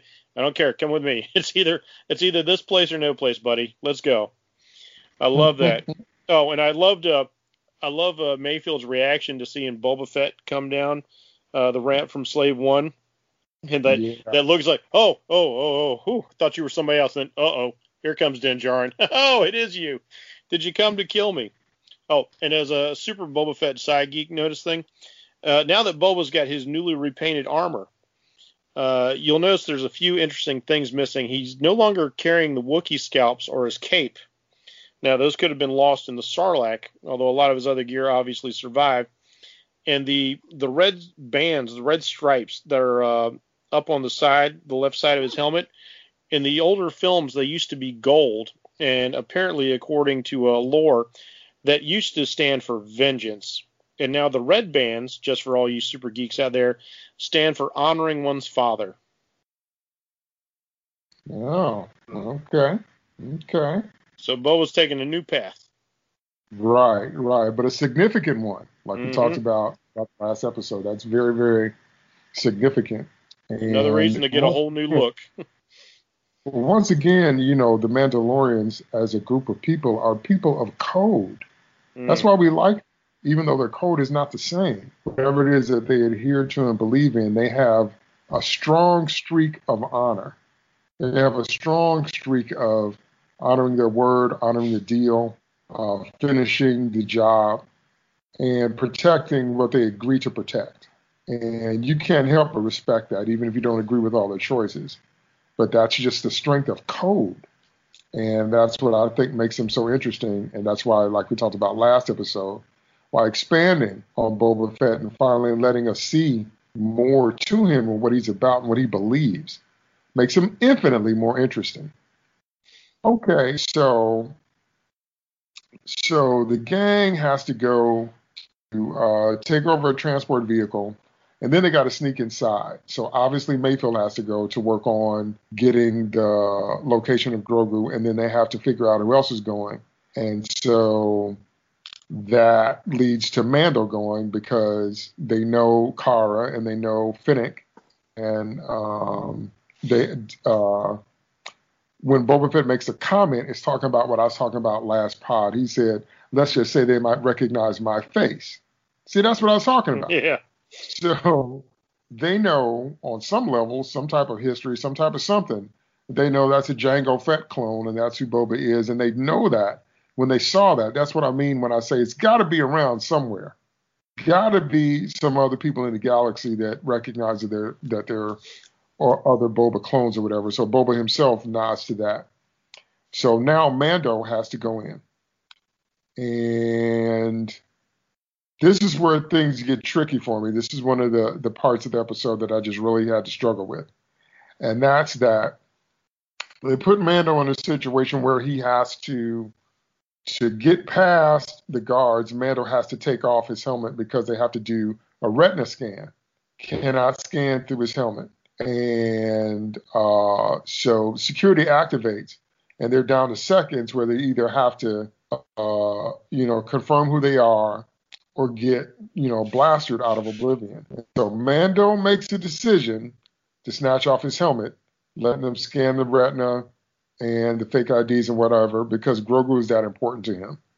Now, I get that they're trying to demonstrate the lengths to which Mando will go for his kid because notice now, they no longer call him the child, they call him Mando's child. Notice that. Mm-hmm. But what I didn't like was they seem to have forgotten they've already proven the whole premise of the show is that Mando fell in love with Grogu and turned his back on the life that he knew to protect the child. So I think that this type of helmet reveal was absolutely unnecessary. And it just diminished a little bit of the mystery or the, the whole point of the code to me. Even though I get why they did it, I just don't agree that it was necessary in the story. And you know what I really didn't like was him talking to Mayfield with his helmet off, kind of casually. Because what I would want to see with uh, Djarin with his helmet on is someone that is always nervous, someone that feels the pangs of conscience, someone that is keeping his head on a swivel because he doesn't want to be recognized, someone that feels naked, someone that feels vulnerable and exposed. Yes. Someone that even like a child knows I'm doing something I'm not supposed to be doing because no one communicates that feelings like kids. When you're doing something you're not supposed to be doing, it radiates off of you when you're a child. And that was what I would want to see if we're going to do a situation like this. I didn't like it. I didn't agree with it. I don't think it was necessary story wise at all. But if we're going to do it, there needs to be some immediate mental and emotional dissonance and perhaps consequences because you have built this up in this character for two seasons now and we saw him take his helmet off at the end of last season because he was hurt. So it was either take your helmet off or die. So okay, but you know, so uh, again, I understand it. I just don't agree with it. So I want to hear your thoughts about that, about uh, Mando making this kind of decision and his reaction to it and what it means, and you know, what do you think about that? Start with Nemesis. Uh, wow. I'm of two minds of it. I definitely see your point, and I actually lean your direction. I think that uh, it illustrates to me that Din Djarin, whatever, however you want to judge him, has abandoned his the code that he originally followed in order to because of the child, because of Grogu. Mm-hmm. Uh, you could say that he is following. I mean, you could argue if you want to play semantic games that he is following the code because he was originally tasked to do what he could to get Grogu to the Jedi and everything. But you know, like you said, you're playing games there. You're playing philosophical games. You're playing a bunch of different games, and I do think that it would take a much more of a toll emotionally on Din Djarin himself because he has been committed to this code this whole time. And we are going to see in this episode, and then we're going to see in the next episode, that that code, for me, he is no longer a follower of that particular code. Does that make him not a Mandalorian? Yeah. No, it does not. That is, I think is one of the most important things that we talked about in the previous uh, episode. You know about the previous episode is that being a Mandalorian can mean a number of different things. As far as I'm concerned, Din Djarin is no longer a member of that religious cult. He is well on his way to either joining the ranks of to joining the ranks of you know the Boba Fett types and possibly becoming uh, you know an ally of the secular uh, type you know ethnic Mandalorians led by Bo-Katan. But that's what I really took out of that scene, and I think it's a very powerful moment. And I do agree with you that they could have done a little bit more to hype that up. I don't necessarily disagree with you know he was put in a position where I think they kind of had to do it, but if you're going to do that, if you're going to take that away from him, milk that for all it's worth because it deserves to be milked. Uh, and I agree with you completely. This moves him clearly into either paladin territory, where he's a hired gun enforcing somebody else's morality, which is what the Manhunters and the Green Lanterns are, or it mm-hmm. moves him in Ronin territory, which you are master of the samurai. You're just out there living by your own code, kind of making that up as you go. So that's what I'm saying. It's such a significant moment. I just think in the wrong direction. Uh, go ahead, Bracey. Yeah, I have to agree with both of you on that. I understand why the scene was set up because I agree with Nemesis. This shows that he has truly become a father. Uh, he's abandoning everything for his child, as any good parent would do you know, whatever it takes to uh, protect uh, your child, their safety and their well-being. Uh, but I also agree with DT that uh, this is something he's been living with. Uh, I don't know Pedro Pascal's age, but let's say, let's say uh, early on 20 years and upwards of 30 years, he's been living this life, never exposing his face to another living soul. And he really should have been expressing all sorts of anxiety and uh, just you know a level of, of fear and hypervigilance and vulnerability for sure. And I was expecting that. And then I didn't like the setup that Bill Burr sees. Uh, uh, Mayfield sees a character that like, oh god, you know that guy used to be my commanding officer. I can't let him see me. He's like, you know, you're one of probably hundreds of thousands of uh, soldiers that he's dealt with. You know, what are the odds? It, it it was just too plot convenient that he just refused to go in there uh, somebody who had actually was an Imperial who's probably still in the registry. But then Din Djarin goes over there, takes off his helmet, and it scans him and it doesn't like, hey, I don't know who you are. Alert, alert, intruder. Why doesn't anything like that happen? What kind of security scans uh, a nobody's face and does like, you're not in the registry, pal? Yeah, the whole setup for it, uh, even even Mayfield's explanation, like, oh, Commander, you know, he's his his his ship depressurized, you know, popped his eardrums. He you got to speak up really loud, but then he he starts answering questions here and there. Like you can tell he's. I guess you're supposed to assume he's reading lips or taking cues off of Mayfield, but for me, unfortunately, it, it made the scene clunky. Uh, yeah, I, it it should have. I understand what they're trying to do. I think it's necessary to do it. I just don't think this was the right way to do it. I actually found uh, Bill Burr's part later in the scene where he's uh, giving you the other side of being a, a member of the Empire more interesting than uh, than this whole thing. Yeah, we're going to hit on that in a minute. Go ahead, Steve. Yeah, I, and to build on what uh, Jeff was saying, I, I really think so much of this episode was contrived plot wise, and mm-hmm. I think mm-hmm. this is kind of what makes this whole thing weak um, you know, there's there's the contrivance of, oh yeah, you're the only one that that the system doesn't recognize because they've seen everybody else's faces. Really? You expect me to believe that they've seen all these people? You're expecting me to believe that Boba can go in and play as being an Imperial clone that was in the service? I'm sure there were still some of them. I mean, mm-hmm. you're, you're going to tell me that uh, uh, this this officer just happening to sit over there, so suddenly like, yeah, Mando, uh, get over here and you know answer my questions, and that he doesn't suspect at all uh, when uh, the other guy starts answering all the questions for him when Mayfeld does all the lines.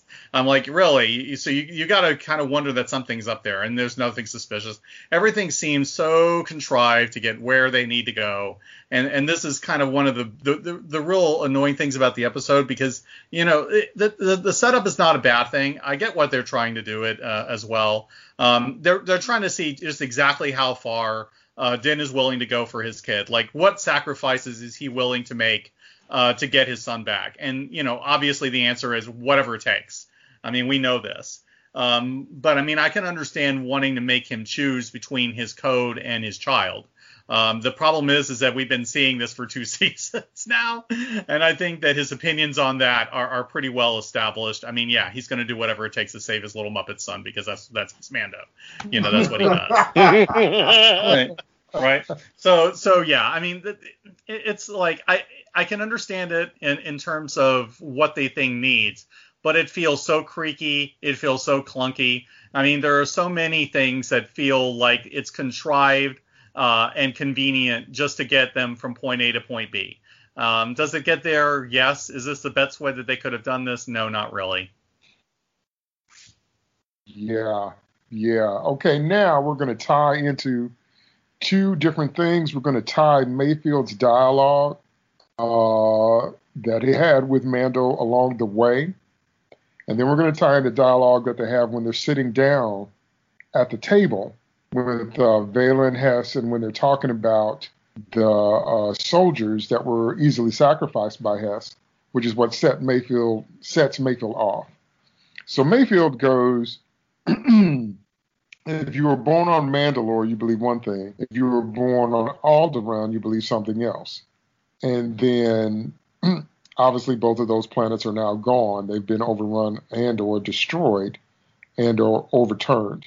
Okay. And then Mayfield always goes, everybody's got their lines. They don't cross until things get messy. That's foreshadowing. We know what that is, writer's code. That's foreshadowing. Mm-hmm. That's a setup uh, for what's coming later. And what's coming later is uh, after Mando and Mayfield sit down, Valin Hess uh, all of a sudden wants to have a drink and reminisce on good times and wants to talk about, you know, basically the Empire's philosophy that, you know, for the greater good, sacrifices have to be made. But he's one of those people who hides his sadistic streak behind something like the Empire. Like you would have been a serial killer anyway. Just mm-hmm. Palpatine gave you something to throw in with so you could kill people for a cause. But you would have enjoyed the shedding of blood, you know, on its own. So what I want to throw out to you guys is what is the morality play going here? Because after that, that's when Mayfield goes off and just decides to shoot them and they have to shoot their way out, which was kind of fun, but kind of hokey as well. And also just touching on the last thing we talked about, Mando's face is now in the system. That's another thing that bothered me greatly. If you understand anything about any type of system, they've recorded his his his face and all that stuff now. So mm-hmm. you know, I, I you know he should have been just fighting that tooth and nail. But anyway, so, but I want to talk about the morality suggested here, and here's the reason why. Uh, one of the things I hate to bring up the Last Jedi, but one of the things that people talked about with the Last Jedi is they talked about that the boundaries of right and wrong aren't always so black and white, that they aren't always so light side or dark side, and obviously we know in lore there's something called gray Jedi, that use the Force but don't subscribe to either Jedi or Sith code. And so that's kind of what's on display here, and that is that yeah, you can have code and yeah, you can have principles, but do you need to bend them when the sacrifice requires it to, or if the sacrifice is necessary, or if you think it is? And what about those people who just enjoy killing and a war is just an excuse? And the empire is just an excuse. So there's a lot of moral lines being thrown around here, and I want to hear you guys take on it because all of a sudden Mayfield snaps when he sees just how much Hess uh, is callous about sacrificing uh, sacrificing those other lives. And you know, Mayfield, his own code kind of wakes up and he's like, you know, I thought we were fighting for something, but for you to talk about my fellow soldiers, you know, two of you guys has been in the military. So for you to talk about my brothers in arms, like their lives didn't mean anything, was enough to set, you know, Mayfield off. So, so let me hear what you think about the whole morality of this. Is code to be adhered to under all circumstances, or does it need to be flexible? And what do you think about, you know, what Mayfield's saying about how war doesn't matter if everybody's dead? What you believe don't matter if your planet got blowed up. So let me hear what you think about that. Start with Nemesis. Yeah, this goes to you know kind of what I was talking about when we first opened this this segment. Um, I think that what they're trying to do is interesting, However, in order for us to empathize with a character like Mayfield and understand the damage that may or may not have been done to him, he may have been a psychopath or a sociopath when he entered the military. We we don't know that. We don't know much about him at all. We only know what we saw um, that one other episode he was in and what we saw in this episode. But in order to establish that and empathize with him and empathize with his journey and understand that this war has damaged him in ways and led him to become the person he is, and then understand this greater message that they're trying to send about warfare and about uh, the common soldier. You know, the kind of stuff that you saw in, in novels like All Quiet on the Western Front, stuff like that. Um, you need much more character building. You need to see the actual damage, you know, the actual scenes, the emotional damage being inflicted on him, or at least hearing him describe it over a period of time that we can digest so that we can come to identify with the character and put ourselves in their place to empathize with them so that we can understand the decisions they made. Because then you know, we're getting this, you know, we, we, we got like the shotgun blast version of this whole narrative. And it's one that I've read a number of times and I don't have a problem with it. Um, there are, you know, it's a deep philosophical discussion. I could go on at length about it, and, and I don't want to take up all of our podcast, you know, geeky podcast time about that philosophical discussion, but it's an interesting one. But if you're going to go into something that in depth, I think it needed a much better setup. It might have needed a different actor playing the character because Bill Burr's snarky uh, comedian approach to it. I, I, think he pulled it off fairly well, but it, it, it's hard. You know, it would be like Deadpool coming off as that kind of character, or Ryan Reynolds. You know, it's kind of like uh, okay, I need to see some real emotional vulnerability from you to get past the the sarcastic side and the, the comedic side. But uh, so I, I like the concept, I like the idea, but I think this is a much deeper discussion, and I think that uh, the way they did it and the way they kind of just shotgun blasted into this into really one episode because we got no hint of this and the previous appearance of Mayfield just didn't work and I think that um, I think that that is a. I'm not going to say it's a negative.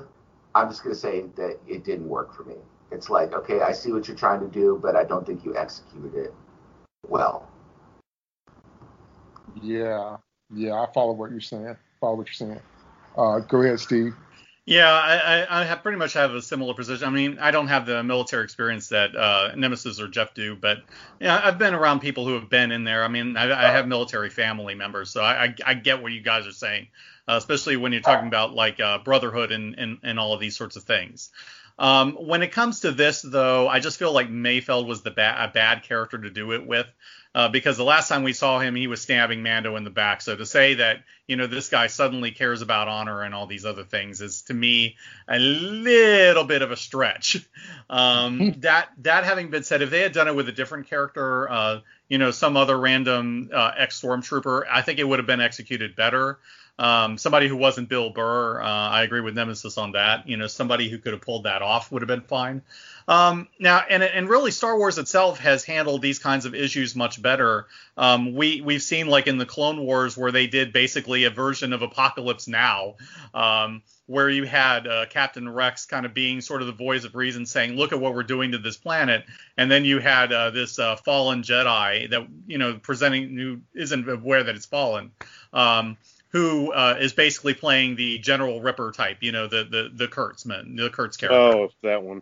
Yeah, yeah, that one. So we've we've seen that even there, Star Wars has done this kind of stuff, uh, and even and Filoni was even involved with that. So um, I don't mind dealing with these sorts of themes. I think they're perfectly uh, reasonable to work with in, in the cost of Star Wars. Um, but it's just like I just feel like this character and the execution of this didn't work, and then Mayfeld just suddenly going off on the guy, um, even though it would expose everybody, and he should have been smarter than to do that. Um, I just feel like it just it just didn't come across right, and the way that they did it. Um, no, I'm not really a fan of that. And I love stuff like Born, uh, Punisher Born, uh, which has done this kind of stuff much, much better. Okay, okay, that makes sense. It's definitely definitely your argument is well put about how it's the wrong character and it's the wrong type of character change in a moment because it's such a uh, something we haven't seen, which leads back to Nemesis' point about how we would need more build up to accept this from you and to be able to resonate with it emotionally. Uh, go ahead, Jeff. I cannot disagree with what's been said uh, objectively from a, a writing perspective. Uh, it doesn't make sense. Like you guys have said, we haven't seen anything that really builds to this.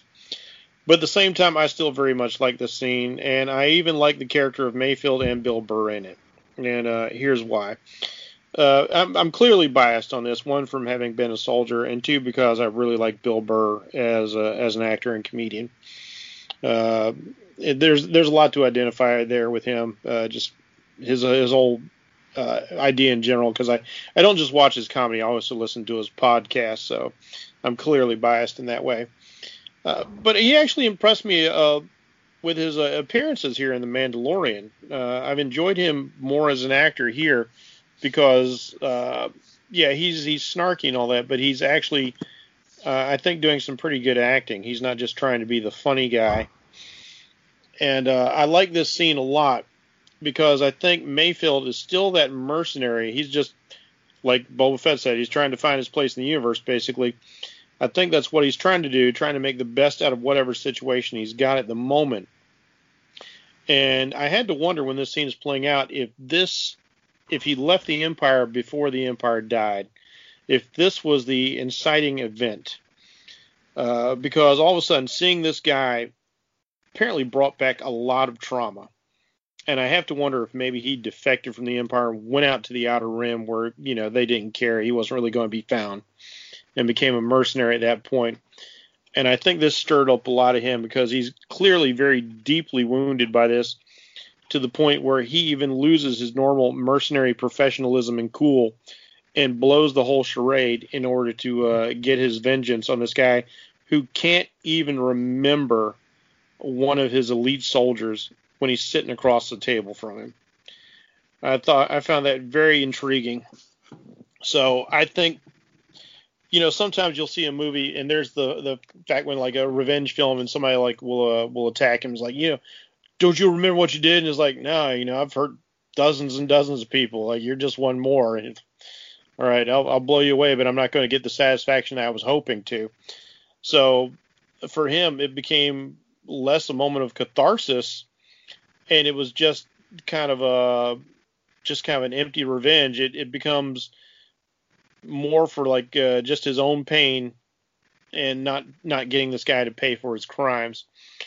As for the the idea of the uh, the idea of the empire here, uh, there's a line, uh, there's a scene in the previous uh, in the original Star Wars uh, that didn't make it into the film where Luke is talking to his best friend Biggs Darklighter, and he's talking about how he's going to leave and join the rebellion because, like Luke, he's a really good pilot. And he says, "I'm not waiting for the Empire to enlist me. I'm going to go join the rebellion now." So this lets you know something else very important.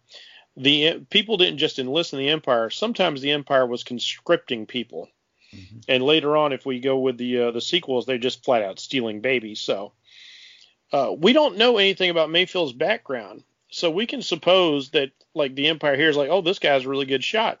Well, that's great. He'll make a great sniper or a great scout or some sort of uh, you know forward shock troop. Let's snatch him up and put him to work. You know, not everybody was like Han Solo, like uh, taking off for the Empire just because he wanted to fly or he wanted to get off the little mudball planet that he was on. Uh, not everybody was looking for a career in the Empire. So I think that's another reason why this scene has an impact for me, even though this is something I've built up internally myself because I have no evidence, which is what does make the scene a bad scene, but it was still enjoyable for me. As for the philosophical idea, uh, you know, how far will you go? Being a soldier, I know, like, we, you do have this brotherhood once you've completed your basic training. You, uh, going through all this stress and uh, this hardship with people will draw you closer to folks uh, closer sometimes even to them to members of your family to the point where you're willing to protect people with your life because you have to rely on each other in that way. And so like bill said you know it, it sounds like maybe he wasn't conscripted. He's like or, or or when he was in there he had to get into the idea of like oh you know i thought we were fighting for something greater. Maybe that was the only way he could get through being a part of the empire. And there's this uh there was this movie uh, put out by a guy named uh, Sandy Collora, uh, who's best known for creating the, the, amazing short film Batman Dead End. Uh, this was a feature-length film called Hunter Prey, in which uh, which you find out that the human race has been exterminated because they chose to take sides in a galactic war, and the the winning alien species wiped out this this other species, and they wiped out the humans too and even though it even though it cost them everything, you know, here's the very last human existence. You know, they're they're they're having this philosophical discussion while they're trying to kill each other, and you know, the humans like, yeah, you know, it, it it cost us everything, but it was still worth it. But you, was it worth the extinction of the species? And you got to ask yourself a similar question if you're dealing with the empire: Is it worth it? Absolutely. And the thing about this kind of thing is going back to what Steve said about him, you know, somewhat turning on a dime. The other thing that jumped out at me was doesn't he realize this jeopardizes the whole mission? mm-hmm. You know what I'm saying? Yep. Like, you know, once again, as you guys have talked about your military experience and your training, there's a way you're trained to react. Mm-hmm. And you can't you can't unlearn that. So I'm saying to myself, don't you have enough you know, uh, strategy and, and tactical assessment training to realize that this could blow the whole thing wide open, that all this could be for nothing when you respond like that, when you basically turned it into like a bar fight. It was an infiltration mission, and you turned it into a brawl. Now, maybe that was the only way they were going to get out. I don't know. Maybe they could have just walked out if he had let it go. I don't know. But I'm saying it just felt very odd to me that you would choose to fight your way out like that. Normally, heroes that do that are heroes that have an advantage or heroes that are used to fighting 20 people at a time, that kind of thing. But this was just kind of spur of the moment, and the whole thing could have gone south so quickly. It would have all been for nothing. So I don't know. So um, I want to get to my nitpicky point. I don't know if it's nitpicky or not, but I do want to talk about it before we wrap up. And then um, because the action sequences in this episode are really, really good. And maybe we'll have time to talk about that later, maybe not. But I do want to talk about this point, and here it is. I think this was such a waste of a great character because his villain team was the best villain team we've seen on this show. Mm-hmm. Clancy Brown, you know, the big, you know, red horn dude, and uh, I forgot their names, but you know what I'm talking about when they were yeah. in the episode of The Prisoner. I thought that this season was going to be about them escaping and hunting Mando. I thought that they were going to be mortal enemies and we were going to see more of them coming in trying to mess Mando up because he really messed him up. The, the, last time we saw them, and you know, on that barge on them ready to get captured and all that, he jacked them all up.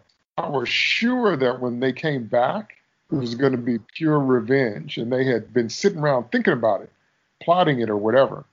And now to do this whole redemption arc, because at the end, Mayfield, you know, takes the gun and once again with one shot destroys, you know, the command center and, you know, and then that somehow redeems him enough in the eyes of Cara Dune to where she basically lets him go and says, We're going to go with the story that he died in this battle. And he says, You know, man, I never saw your face. And then I'm saying to myself, why would you leave him on a planet where everybody saw his face and he just blew everything up? you know, I'm saying how, you know, helping him. I thought they would at least take him to another planet, but I'm like, no, you just left him in a place where all the Imperial forces saw him, and they saw him start that fight, and Mando's in the system, and they saw them blow up the command center. So, well, to be fair, all those people are blown up now. Yeah, yeah, I guess. But you know, there's always going to be stragglers. but I guess what I'm saying is, I really thought this was a waste of a great villain and a great villain team. This was not the way I would have done it. That's what I'm saying. It's not wrong or bad. I just would have taken advantage of that great chemistry that that crew had, and they would have been recurring villains. Mm-hmm. Would have shown up at the worst time possible in every season. Like here they come because they're obsessed now with getting their revenge, and they're going to screw Mando if it's the last thing that they do. That's where I would have gone with this, and that's why I just don't agree with every single villain needing a redemption arc.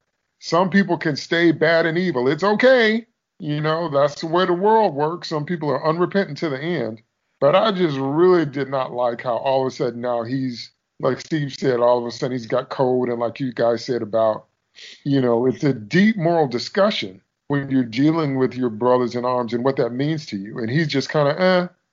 I just really didn't like this turn of events. So let me hear your thoughts about that, about you know redeeming him and no longer having the villain, at least so far, at least not this season, having you know the villains come back and all that. What do you think about all that? Start with Jeff. I'll tell you, man. Like uh, I, I was like you. I was wanting him and his crew to come back gunning for Mando because they are such a fun crew such a fun, fun crew of villains. They they are like the anti Star Wars crew, you know, where you got Han and you know Chewie and Leia and all that. That you know they basically got the opposite of that. This little villain crew. I love these guys. You know, you got your uh, I, I, forget the name of the big devil-looking race that's uh, immune to fire. You know, they, they, they got their strong guy, they got their evil droid, they got their their snarky female. You know, of course, you got uh, uh, you know Mayfield is like the Han Solo kind of thing. You know, this this is such a cool crew. So I'm hoping that Mayfield will go back to his mercenary ways and uh, and spring his buddies because you know what else is he going to do? He's a wanted criminal in the universe. If he ever gets scanned for any reason, how else is he going to make his living? Uh, so I'm, I'm hoping his redemption was just a redemption against the Empire, but not against the nature that he's had for uh, for what's been going on for decades. Because I do want to see that crew back together. Uh, they were all so good. and they are perfect foils uh, to run up against uh, uh Mando and any of his uh, companions they might have. Because they're, even though Mando did manage to take them all out one on one, I feel like this crew is pretty much the the equal of a lot of the good guy crews that we've seen uh, throughout the series. So I'm hoping for that. Some of my personal nitpicks uh, with this uh, episode. We've discussed with the uh, uh the important turnaround scene in the middle and the scanner. Uh, another thing that bothered me because this thing is just so driven by plot convenience, even though I, I enjoyed it on a surface level, uh, things kept digging at me. When the when the wagon train gets attacked by the Indians, if you will, the first thing I th- started thinking is like, why do Star Wars? why, do, why are there any wheeled vehicles in Star Wars? I thought everything floated on suspensor fields. But okay, I'll let that I'll let that slide. But then here come the uh, the natives riding in on their little skimmers, and uh, you notice they're all armed with spears and thermal detonators. Spears and thermal detonators.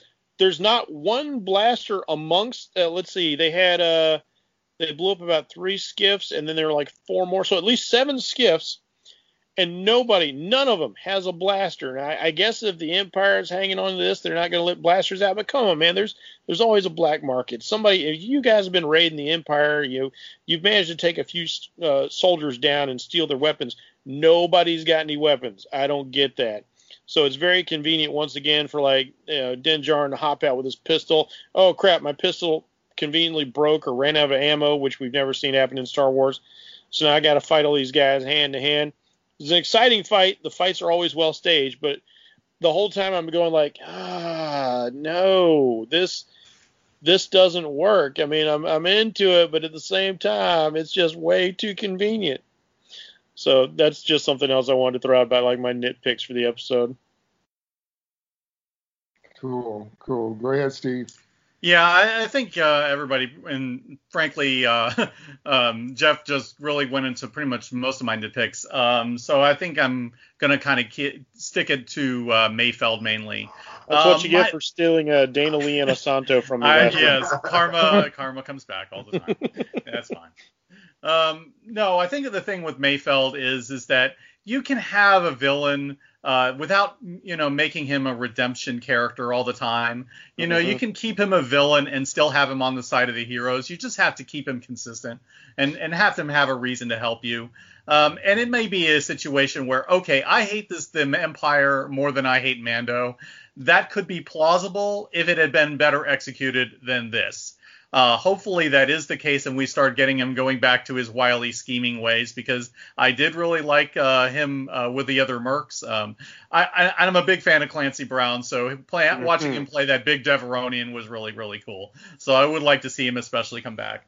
Um, but really, be, beyond that, it's just like you know, Dave Filoni uh, do, has in the past, you know, redeemed villains or and and um, and in ways that are better than this. Um, and I'm thinking mainly of Agent Kallus on Rebels.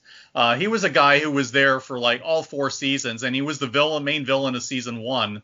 And it was gradual over the course of three seasons where he becomes a, an ally of the rebellion and turns on Thrawn. Um, and that was just really so well done. And and this just felt in contrast like it was just a turn on a dime because they needed him to do this thing. Um, and the the last bit in the end, now that I think about it, it kind of reminded a little bit of Han shooting Greedo. And I think they were trying to aim towards that surprise turn uh, in the same way and have that kind of badass uh, sort of scene where he where he turns against this and and and it really uh, kind of works and makes you root for the character. Um, but I just don't think it worked uh, just because he has been such a douchebag before. Um, and and it just none of it really feels like it makes sense and, and everything feels contrived. That's the biggest problem of this episode. All the points feel contrived. And while there there are entertaining enough sequences where I, I can forgive that. Um, it's not a terrible episode. It's just one where the joints are very obvious and the and the and it's just very clear where they're kind of going with it. Um, and they're trying to use this to kind of shake it up. Uh, the, the scene of, May, of Mayfeld sh- uh, shooting the captain. Um, all of this just just does not work in terms of the execution, and they really should have handled it better than they did.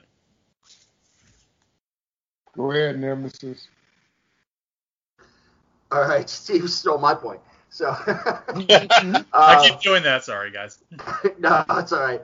Uh, just means that you are a brilliant guy who is uh, picking up on astounding intelligent points from very good-looking people. So, um, no, I, I, will expand. He he kind of hit hit around my point, which was that um, I think that what they did with Mayfeld was a step too far. So they gave us the cannon, you know, the the shotgun blast of all of this. Uh, information about his, you know, war experiences. Then he shoots the guy in the face, and then you know he's on the side of the angels, and then he's going to walk away, and presumably he's going to go become an altar boy somewhere on a in a cathedral planet or something. So, you know, I think, and this is, um, I don't know, I think this is kind of between DT's two points where it's not the way I would have written it, and it's bad. I think it's somewhere in between the two. I think if I had written it,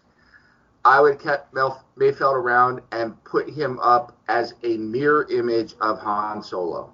He mm. is Han, he is Han Solo if Han Solo had a slightly different character, and had made different choices and had not run into Obi Wan Kenobi and Luke Skywalker and become involved with the rebellion all the way back in Episode Four. This is who Star, who Han Solo might have been. They are very similar in many ways. Um, I think Han Solo has a better heart than Mayfeld, but maybe he has a better heart. You know, and this is something that could have been explored. Maybe he has a better heart because of, uh, well, going, actually, I'm going to retract that. You look at how Han Solo came out of uh, Solo, a Star Wars story, and his experiences when he was in the Empire fighting for them. And then you can contrast that to what it may have done to Mayfeld. And you could have had something really fascinating there. And that you have two sides of the same coin, but one is light, one is dark, but both are scoundrels. And I think that could have been interesting. And that's mm. what I think I would have done with the character. And then you could added his his group back in with him and everything else if that's where you wanted to go. So I think that's a missed opportunity. And I'm kind of of two minds. I don't know if that makes it bad or just something I would have written differently. Yeah, yeah, yeah, yeah. We can all agree, however, that I liked your phrasing. This was just, you know, a choice too far, bridge too far. Just like now comes a little harder to buy. Reminds me a little bit of just about uh, every Spider-Man villain, although they didn't redeem uh, Norman Osborn, but they did with Doc Ock and just about everybody after that seemed to have a change of heart at some point, you know. And I'm like, this does not need to continue. You know, we get it with Anakin and Vader. That's the point of the series, but not, not everybody has to do that. So I just mentioned briefly that I liked all the action sequences. I liked all the shooting, the sharp shooting, all the stormtroopers falling off to their deaths in the waterfall and on top of the, the base. I thought that was great. Them transporting the Rhydonium and it's uh, volatile and pirates showing up. They're trying to blow them up. Anyway, I liked all that. I thought the action stuff was great. That part was very enjoyable. And finally, uh, Mando's final speech, where he basically turns Moff Gideon's words against him and says that, you know, it's the Rambo thing where, no, you got it wrong. I'm coming to get you. and uh, so I thought that was great. And I think uh, they've, you know, pretty much put all the chess pieces in place for the final episode, for the final, you know, throwdown. And it is, of course, going to be great. You know, by the time this uh, you hear this podcast, you should have already seen what happens at the end of the episode, uh, episode eight. But um, it's going to be great. Setup is all there, and our appetites are really wet for it. So I think it did that well. It propelled us into the ending episode of the season to get everything where it needs to be. But uh, overall, I have to agree with my co-host in saying that a whole lot of stuff came off as a bit contrived, and I don't think pushing more boundaries, or I don't think questioning your values is ever a bad plot point. But you still need to respect the boundaries of the character. This is what I'm talking about on Twitter all the time when I'm t- talking about, particularly about somebody like Superman. Any character that's been defined a certain way, if you're going to go too far away from that, people aren't going to buy it. And if you're going to go too far away from their definition, we need to have a very good reason why. And that's pretty much the, the theme in you know what we see Mando do and what they do with Mayfeld and all that is you know we got to have some good reasons for them doing this stuff that is just you know on the fringe edges of their character or just outside the ring of their character. And you know that's the eternal Batman doesn't kill, Superman doesn't kill fight that we just keep going round and round and round about. I don't know if we're ever going to resolve that as geeks, but uh, my statement, my stand is always that it's important to have boundaries and definition because that's what gives the stories depth. If anybody can do anything at any time and it doesn't matter, then nothing matters. I just don't get why people don't get that, but whatever, that's just me. Anyway, so obviously that's a whole nother pod. So we need to wrap this one up. Hmm. So, uh, great discussion, guys, as always. Uh, a lot of layered writing here uh, which is why we watch the show because it gives you a lot to think about. And uh, so I want to thank my co-host. Thank you so much, Nemesis. No problem. And I'll just say uh, it's over, Mayfeld. It's over. So. Thank you so much, Steve. Yeah, glad to be here. Uh, this was a really great discussion, and hope to do it again uh, next week when we talk about the finale. Looking really, really forward to that one. Thank you so much, Jeff. My pleasure, if for nothing else, but to watch the redemption of Boba Fett once more. All right. Okay, we're going to end it there. And thank you so much to our listening audience. Uh, don't forget to check us out on Twitter. Uh, we love to hear what you have to say. And uh, uh next week, next time, we're going to deal with that incredible, incredible ending. So don't mm. miss that show. And we will see you next time on the next episode of Sloppy Spoilers. Spoiler.